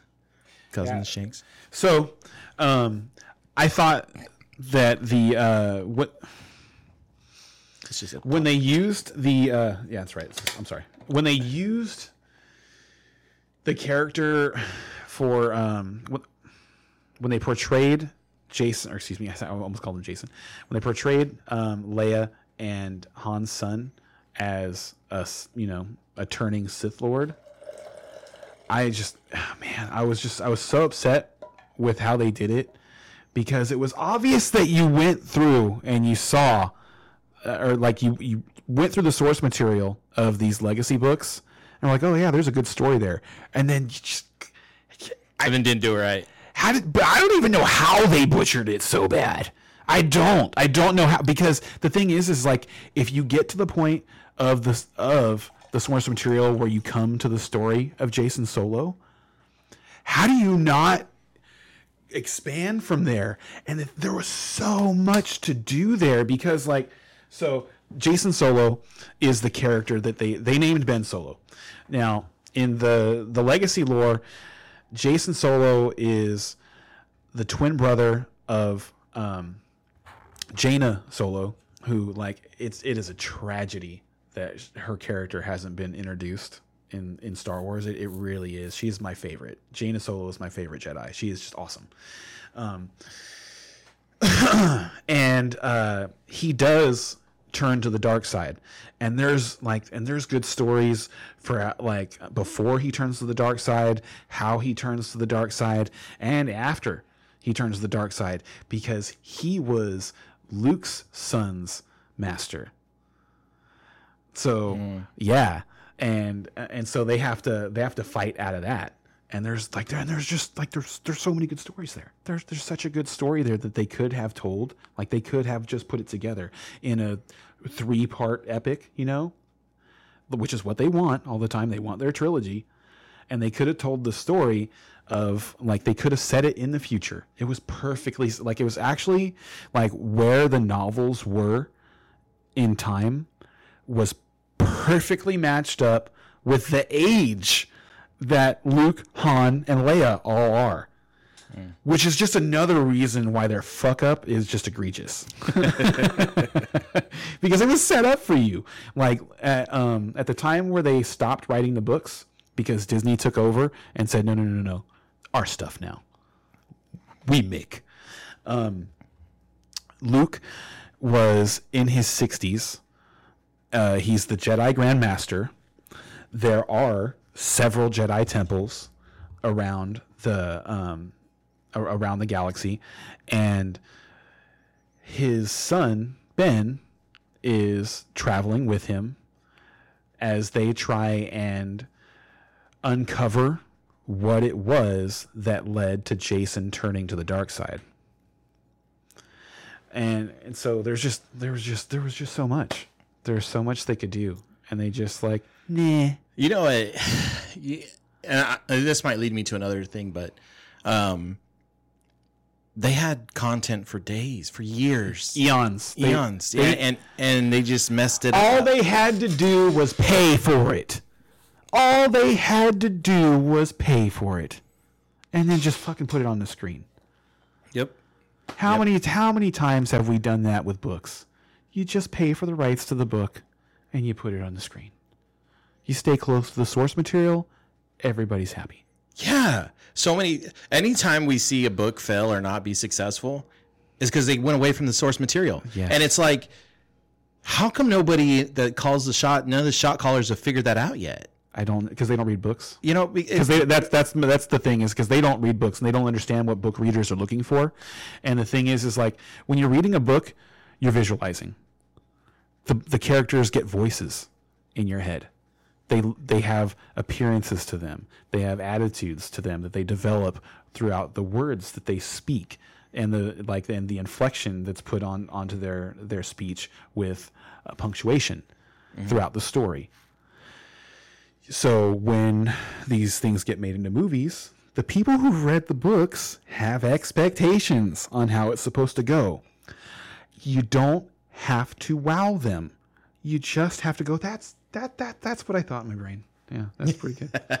You know, when the very first Harry Potter movie came out, I was in high school, and I remember like my literature teacher and and some book readers were talking about it, and they go, "That's exactly how I looked at it in my head when I saw the when I saw the movie. That's exactly what it looked like. Oh, and That's how exactly how's the Harry Potter series doing? exactly? How they doing? Yeah, they got their own Are theme park are they doing everything. okay? Yes, going well? exactly. Yeah. Weird. And, and and there's a few complaints that I would have as somebody who read the books that they didn't do in the movies, and I was like, that was a quick fix. Why did they go that route? And and and it, it, so it shows that it's like it was still great overall, but I still have some That's minor okay. complaints. Yeah, that's yeah. o- it's okay because usually there, there's usually a reasonable answer for stuff like that. We couldn't make this happen because. right. I'm know what I talking mean? more so like at the end of at the at the the okay. So he- you've seen the movies, Most of them now. Yeah. and then have you read the books? no, I haven't. Read, I haven't yet. So so with the in the movies, um, Harry breaks his wand, right? In the books, Harry breaks his wand. But it was such a like a treasure to him that he held on to it even after it was broken. Like he just kept holding it. And even when he got the most powerful wand in the wizarding world, he still had that wand.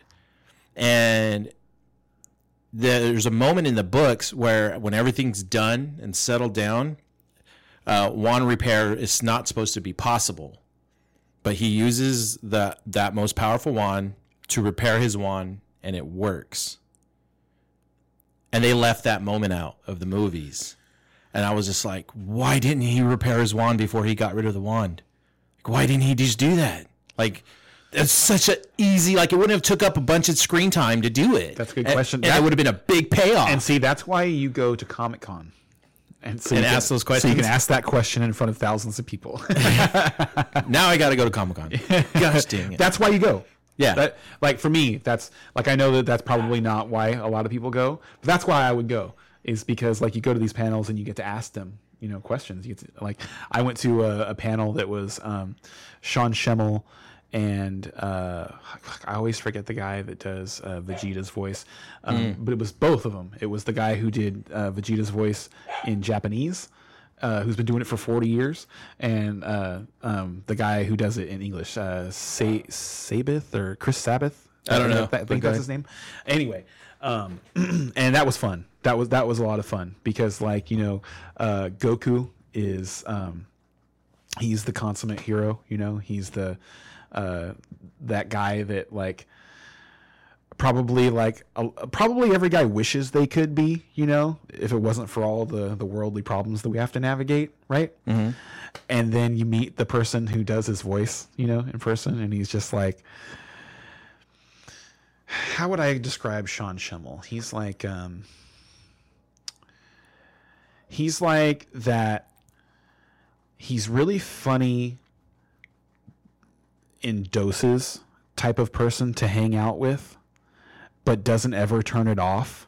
Mm. You know what I mean? Yeah, yeah, yeah. Like loud personality. Yeah. Has a has a sense of humor that's really good, but is just like on too much. Robin Williams. Is that? Yeah. Yes. Y- Jim Carrey has that. He has that kind of energy, while not being Jim Carrey or Robin Williams. Right, right. But So- they but- never turn it off. Right, they never but, turn that. But it was. that- I was like, oh, he, he's probably really cool to hang out with. So like it's so that that's that's cool. That part that part of it is fun. But yeah, that would be a really good question to ask the people who are in charge of Star Wars. Did you know get to I mean? ask a question? Huh? Uh, I don't remember if I did or not. I I don't think that I did. I don't because I don't recall having any like important questions about Dragon Ball Z. And most people were at it was like right as they were leading into Super, so most people were were asking them questions about Super and stuff like that. So Yeah, so that, that's a question that I I would like answered. So if anybody knows any Harry Potter, Why didn't he fix his wand? why didn't he fix his wand? What the hell? we want to know. We demand. What, what- what's the deal with that? Yeah, yeah, that's interesting because I'll, I'll bet you there's something. Uh, there's, I bet you because that's like one of those things that you could just do, and then you, it seems like you wouldn't have to do anything else with it. But what does he do with his wand after he fixes it? To, to use, use it. Maybe they didn't want him to use it. Maybe. I mean, I would love to see like an epilogue series of some kind of. Uh, yeah, I had I, maybe I've had this conversation with you, but I know I've had it with another person. And and um, what do you value more, prologues or epilogues? Epilogues. Me too. So because the you get to the end of the story and you still have questions, so it's nice when things are tied up for you a little bit. yeah, And I mean, and I and I, and I imagine that there's probably two varying schools of thought because I imagine there's plenty of people who don't want things answered for them. They like it to be open ended, you know, and they would rather have more of the uh, backstory leading into it, so they Yeah. can have, so they can have more things to think about projecting forward. Maybe, uh, so I can see that line of thinking too. But for me personally, um, unless you're gonna give me another story later, I want the epilogue. yeah, and and, and I, I I I like that. I, I know a lot of people don't like filler, but I'm okay with. I- I do. Yeah, I like. I like. I, I like more context. Yeah, absolutely. Or just you get it a lot with anime filler. And it's like, yeah, I absolutely want to see what this person would be like just in a normal situation and having all this power. Like, how would they just deal with a random person, perch snatcher or something like that? Like, yeah, I actually want to see how he would anni- annihilate a regular person. Like, I want to see that. You know what I mean? Like, That's funny. just, Goku versus Street Thug. yeah. And, or- well, Goku does, or Gohan does a lot of that when he's Yeah. like, like, It say it, to high man. school. uh, and, great and. Krillin joining police force and all that stuff. Like, just, yeah, I was, I was about that. I was like, oh yeah, That wasn't cool to have an episode of Krillin on the job. yeah. You just get like this little, this little like, Like segment of it. But just yeah, do an episode where uh, Krillin is like babysitting Gohan's son, like, and he has, and he's got to take him to work. well, what's funny is those guys are always broke and they got the power to. I not- know, I, yeah. the- it- you it know what I mean? They complain So- about money, and and they like, it's like, dude, you don't like, you literally don't need money. Like none of you, none of you need money at all. and, and in Krillin's in Krillin's like case, like why do you you're a regular human? Why do you feel like this need to not like take advantage of people who aren't as powerful as you? And I don't mean it as an advantage of like you know just swindling people, Fight, but fighting competitions or yeah, something. exactly. Yeah. He had to be convinced to go into that tournament because they needed money. Like it's a 17 or 18, I can't remember which one she is. Seventeen or 18, 18 Eight- Android eighteen. Yeah. 18, she's like, we need the money. How Like, much money? You get in there and you fight. Right. Like, why are you broke? Yeah. you could you could win like strongman competitions. Like, you could do all these things. Well, you're broke. dude. I saw this thing, I, and I, I, I'm thinking about it right now, so I'm gonna bring it up because maybe you know more about it than I do.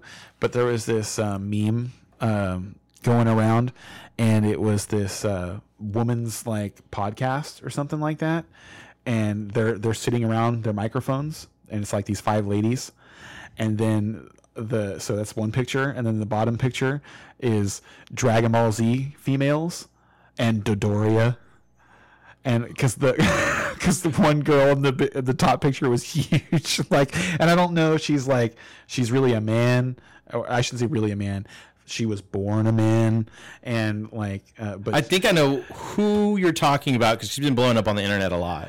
Uh, yeah, so I was so I was just curious if you knew who that was, but like I, I anytime I'm, I'm thinking of Dragon Ball Z right now, I'm thinking of that meme because that shit was brutal. That was and, and hilarious because it's, just- it's like you see Bulma, Android 18, like um I and, and like I, I think there were two other. It wasn't Chi Chi. I don't think Chi Chi was there, but there were like two other other girls from from Dragon Ball Z, and they're all like thin and fit, and then Dodoria sitting sitting right. so, If they're brutal to that person. If, if you see like some of the the meme videos, I don't know if they call them memes or whatever. It'll be like it'll be that person talking to the host. The host will ask this person a question, and um, when they answer, they insert Jabba voices, Jabba Jabba the Hutt's voice. yeah, and it's just like over and over again that was in my feed. Like I was just like, I, I just another host, and it's just like, or something similar to Oh, that. man. Yeah, Yeah, that's messed They- up. getting just they were uh, getting destroyed on the internet for a while. The internet's brutal, dude. The internet's brutal. you know what? It's brutal, and then but the, sometimes they just think of stuff, and you just you know you just see things, comments like.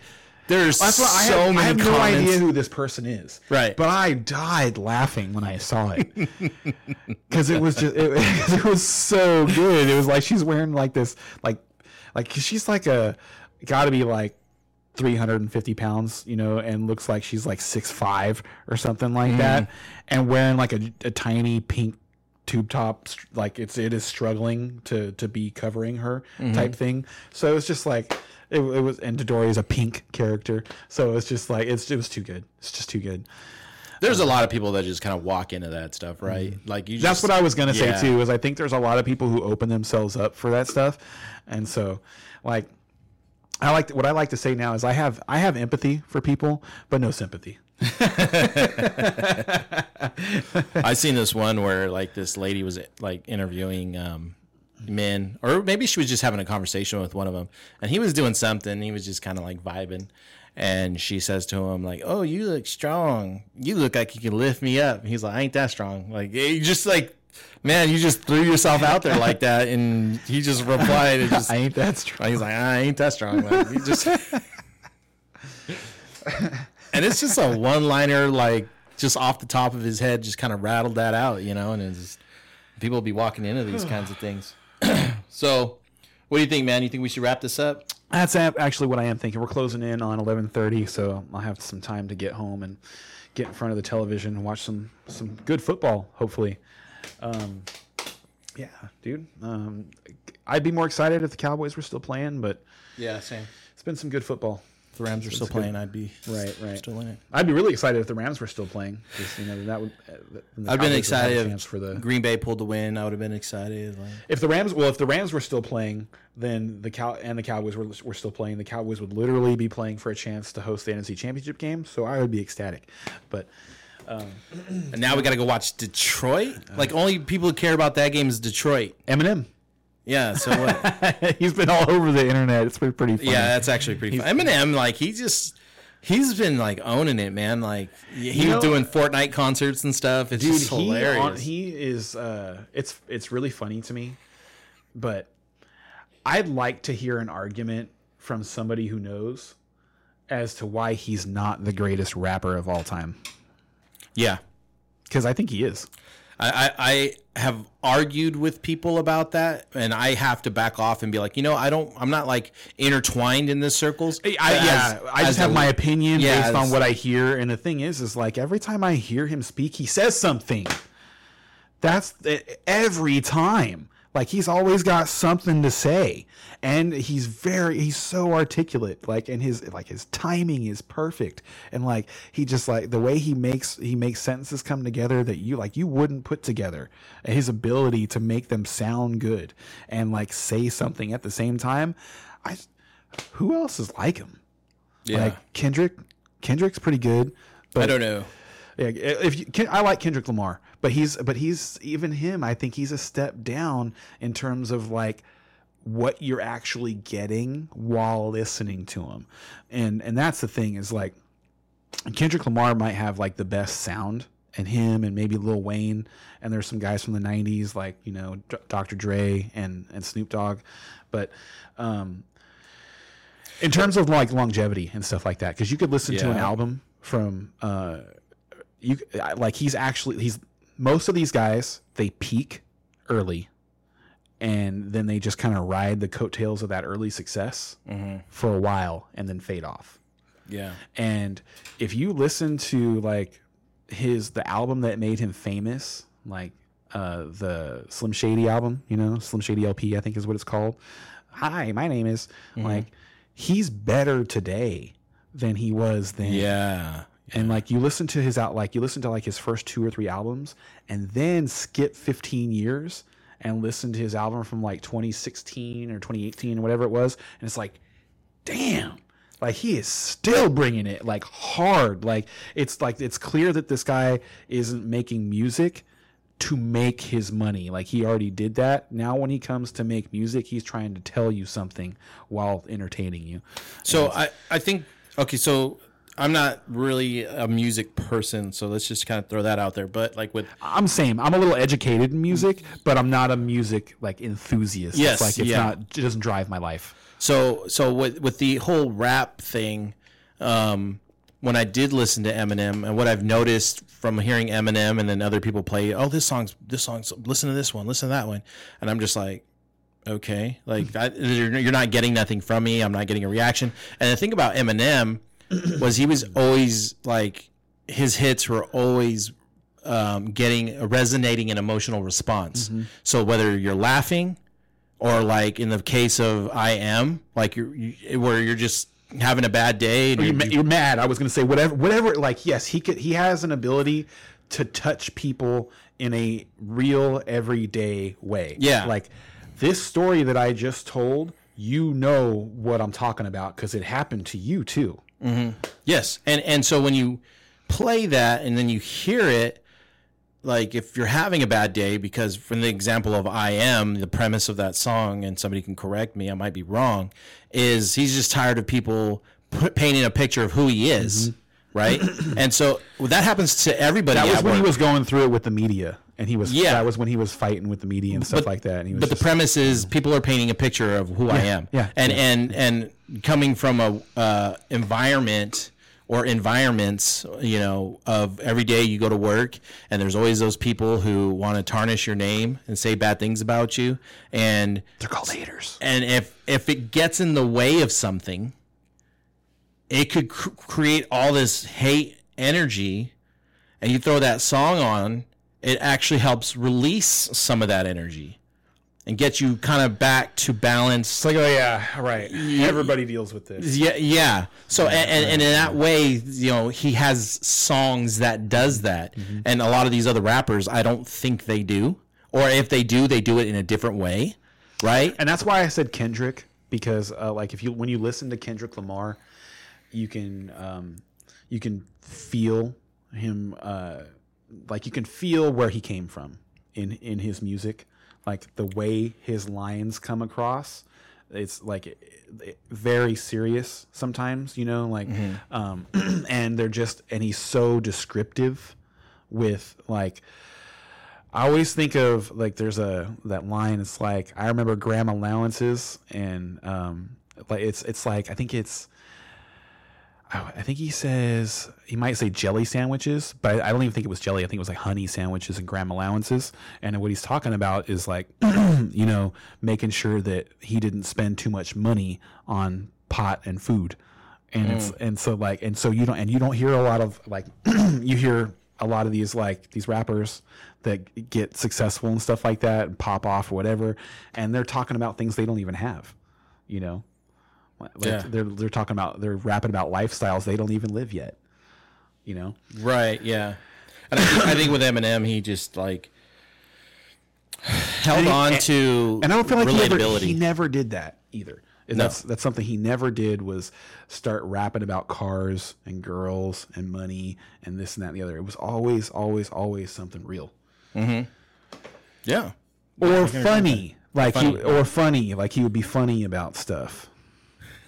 His his music videos still like I remember I still remember it was uh I think it was without me. Remember that one? The s The, superheroes and stuff like that. Him and Dre in superhero costumes. yeah. yeah, dude, his shit was fun.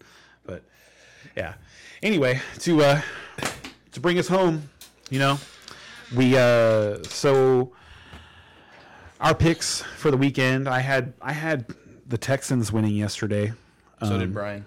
Yeah. Uh, so Ray is getting back on the board. Ray had a rough wild wild card weekend, if I remember correctly, but uh, he's having a good start to this one. And then uh, we've got the Lions winning today and the Bills. And I don't think there was actually. I, th- I think most of the fantasy stuff is pretty chalk. There's not really anything like special to say that like people should know about. Other like other than I think the the Lions are missing Kalif Raymond, and the Buccaneers have not had a chance to play against Jahmyr Gibbs yet. So I did pick the Chiefs defense. I wonder if I should have picked the Buffalo defense. Uh, that's a is that a decision you could have made? I have four hundred dollars left on the. Oh yeah, then I would definitely play the. Bills over the Chiefs. Let me look at I would do that. Um, oh, and I while so to end this off, I actually did put together a lineup for Sunday only for you guys, and Oh yeah. we'll read that off now. At quarterback, I've got Baker Mayfield at six thousand. I've got Jahmyr Gibbs at sixty six hundred. Uh, Rachaad White at sixty five hundred. Chris Godwin at sixty three hundred. Uh, to get to make sure I could get Rashee Rice into the lineup, I went with Godwin over um, uh, Mike Evans. That that was how that was the reason that I did that is because I feel like the combination of Rashee Rice and Chris Godwin is going to be better than the combination of Mike Evans and whatever else you can throw together because you didn't get Rashee Rice. Uh, at 8,200, obviously, you can't play today's slate without Amon St. Brown. He's got to be the the player that's in just everybody's lineups, and he, and he should be. So it's like a free square. Just play it. Uh, at tight end for the near the stone minimum, actually, I forget the tight ends are, can be 25. I've got Dawson Knox. Um, I think it's um, I think one of those Bills tight ends is going to score today and it's a coin flip as to which one it is because Josh likes both of them when they get down there. Um, Diggs has not been scoring. Stefon Diggs has been like completely uninvolved in their offense in the important portions of the game. So that's something like um, stay away from. I like, and I'm going to be totally wrong. He's going to score like three touchdowns today, but I would stay away from Stefon Diggs because that's happened to me a couple of times in the in the last couple of weeks. I've been like, stay away from this guy, and then he goes off. So I who was it last week? I was I was off of somebody. Um, I, I was remember. fa- I was fade. There was definitely somebody I was fading last week that uh, ended up. Oh, it was Musgrave. I, I told everybody I was gonna I was gonna play Tucker Kraft over Luke Musgrave, the the the Green Bay tight ends, and then Musgrave gets the the forty yard walk in touchdown on the blown coverage, and it's like and, and it's not something you can necessarily predict, but it makes me look really dumb. so if something like that doesn't happen today, then I think Stefon Diggs is going to have another down day. Unfortunately, we can't base our information or picks on stuff that might pop off, right? You can't be like, oh, he has had three games of no production, and Yeah. the fourth game he's going to be productive. Right, Uh, and and on that note, like I would real quick, while nobody's listening, like to apologize for uh, st- steering people away from Davante Adams in Week 17. Uh, he. Uh, all our subscribers are he, unsubscribed. yeah, right. I know they're all gone. He, um, I don't know if they did or didn't. he, uh, we actually had a lot of people that day on week 17 hit us up, and Brian and I were both off of Davante Adams. And what happened in that scenario is that we got Mike Evans again. Like if you remember last year, Mike Evans was just like falling apart as the season went along, and was just like he had gotten to a point where you couldn't start him and then in week 17 scores three touchdowns and has almost 200 yards receiving and scores like 48 fantasy points. And is the reason Brian was our champion because Brian's opponent left him on the bench. And and so that was in, in last year that was a thing a lot of people did was like you have this receiver that went in the first two rounds of most drafts and then in week 17 he's he's playing so bad that you can't start him anymore and then he has the That be- one breakout he game. has the best game of anybody all year long and makes everybody look stupid. And that's what Davante Adams did to us this year was he had like Davante and the situation that he was in. And that's the other thing is like Mike Evans at least had Tom Brady throwing him the ball. So uh, you could at least lean on that. Davante had Aidan O'Connell who literally had 13 passing yards in the fourth quarter of the previous two games combined. So while I apologize for leading people away from Davante Adams, I would do it again. uh, so yeah, um, and uh, so there you go, Stefon Diggs. Um, wouldn't play him in a, in a single tournament today, but he's going to score three touchdowns probably because I said that. And uh, you know, thanks for being with us, guys. We love you. Yeah. See you next time. Championship week.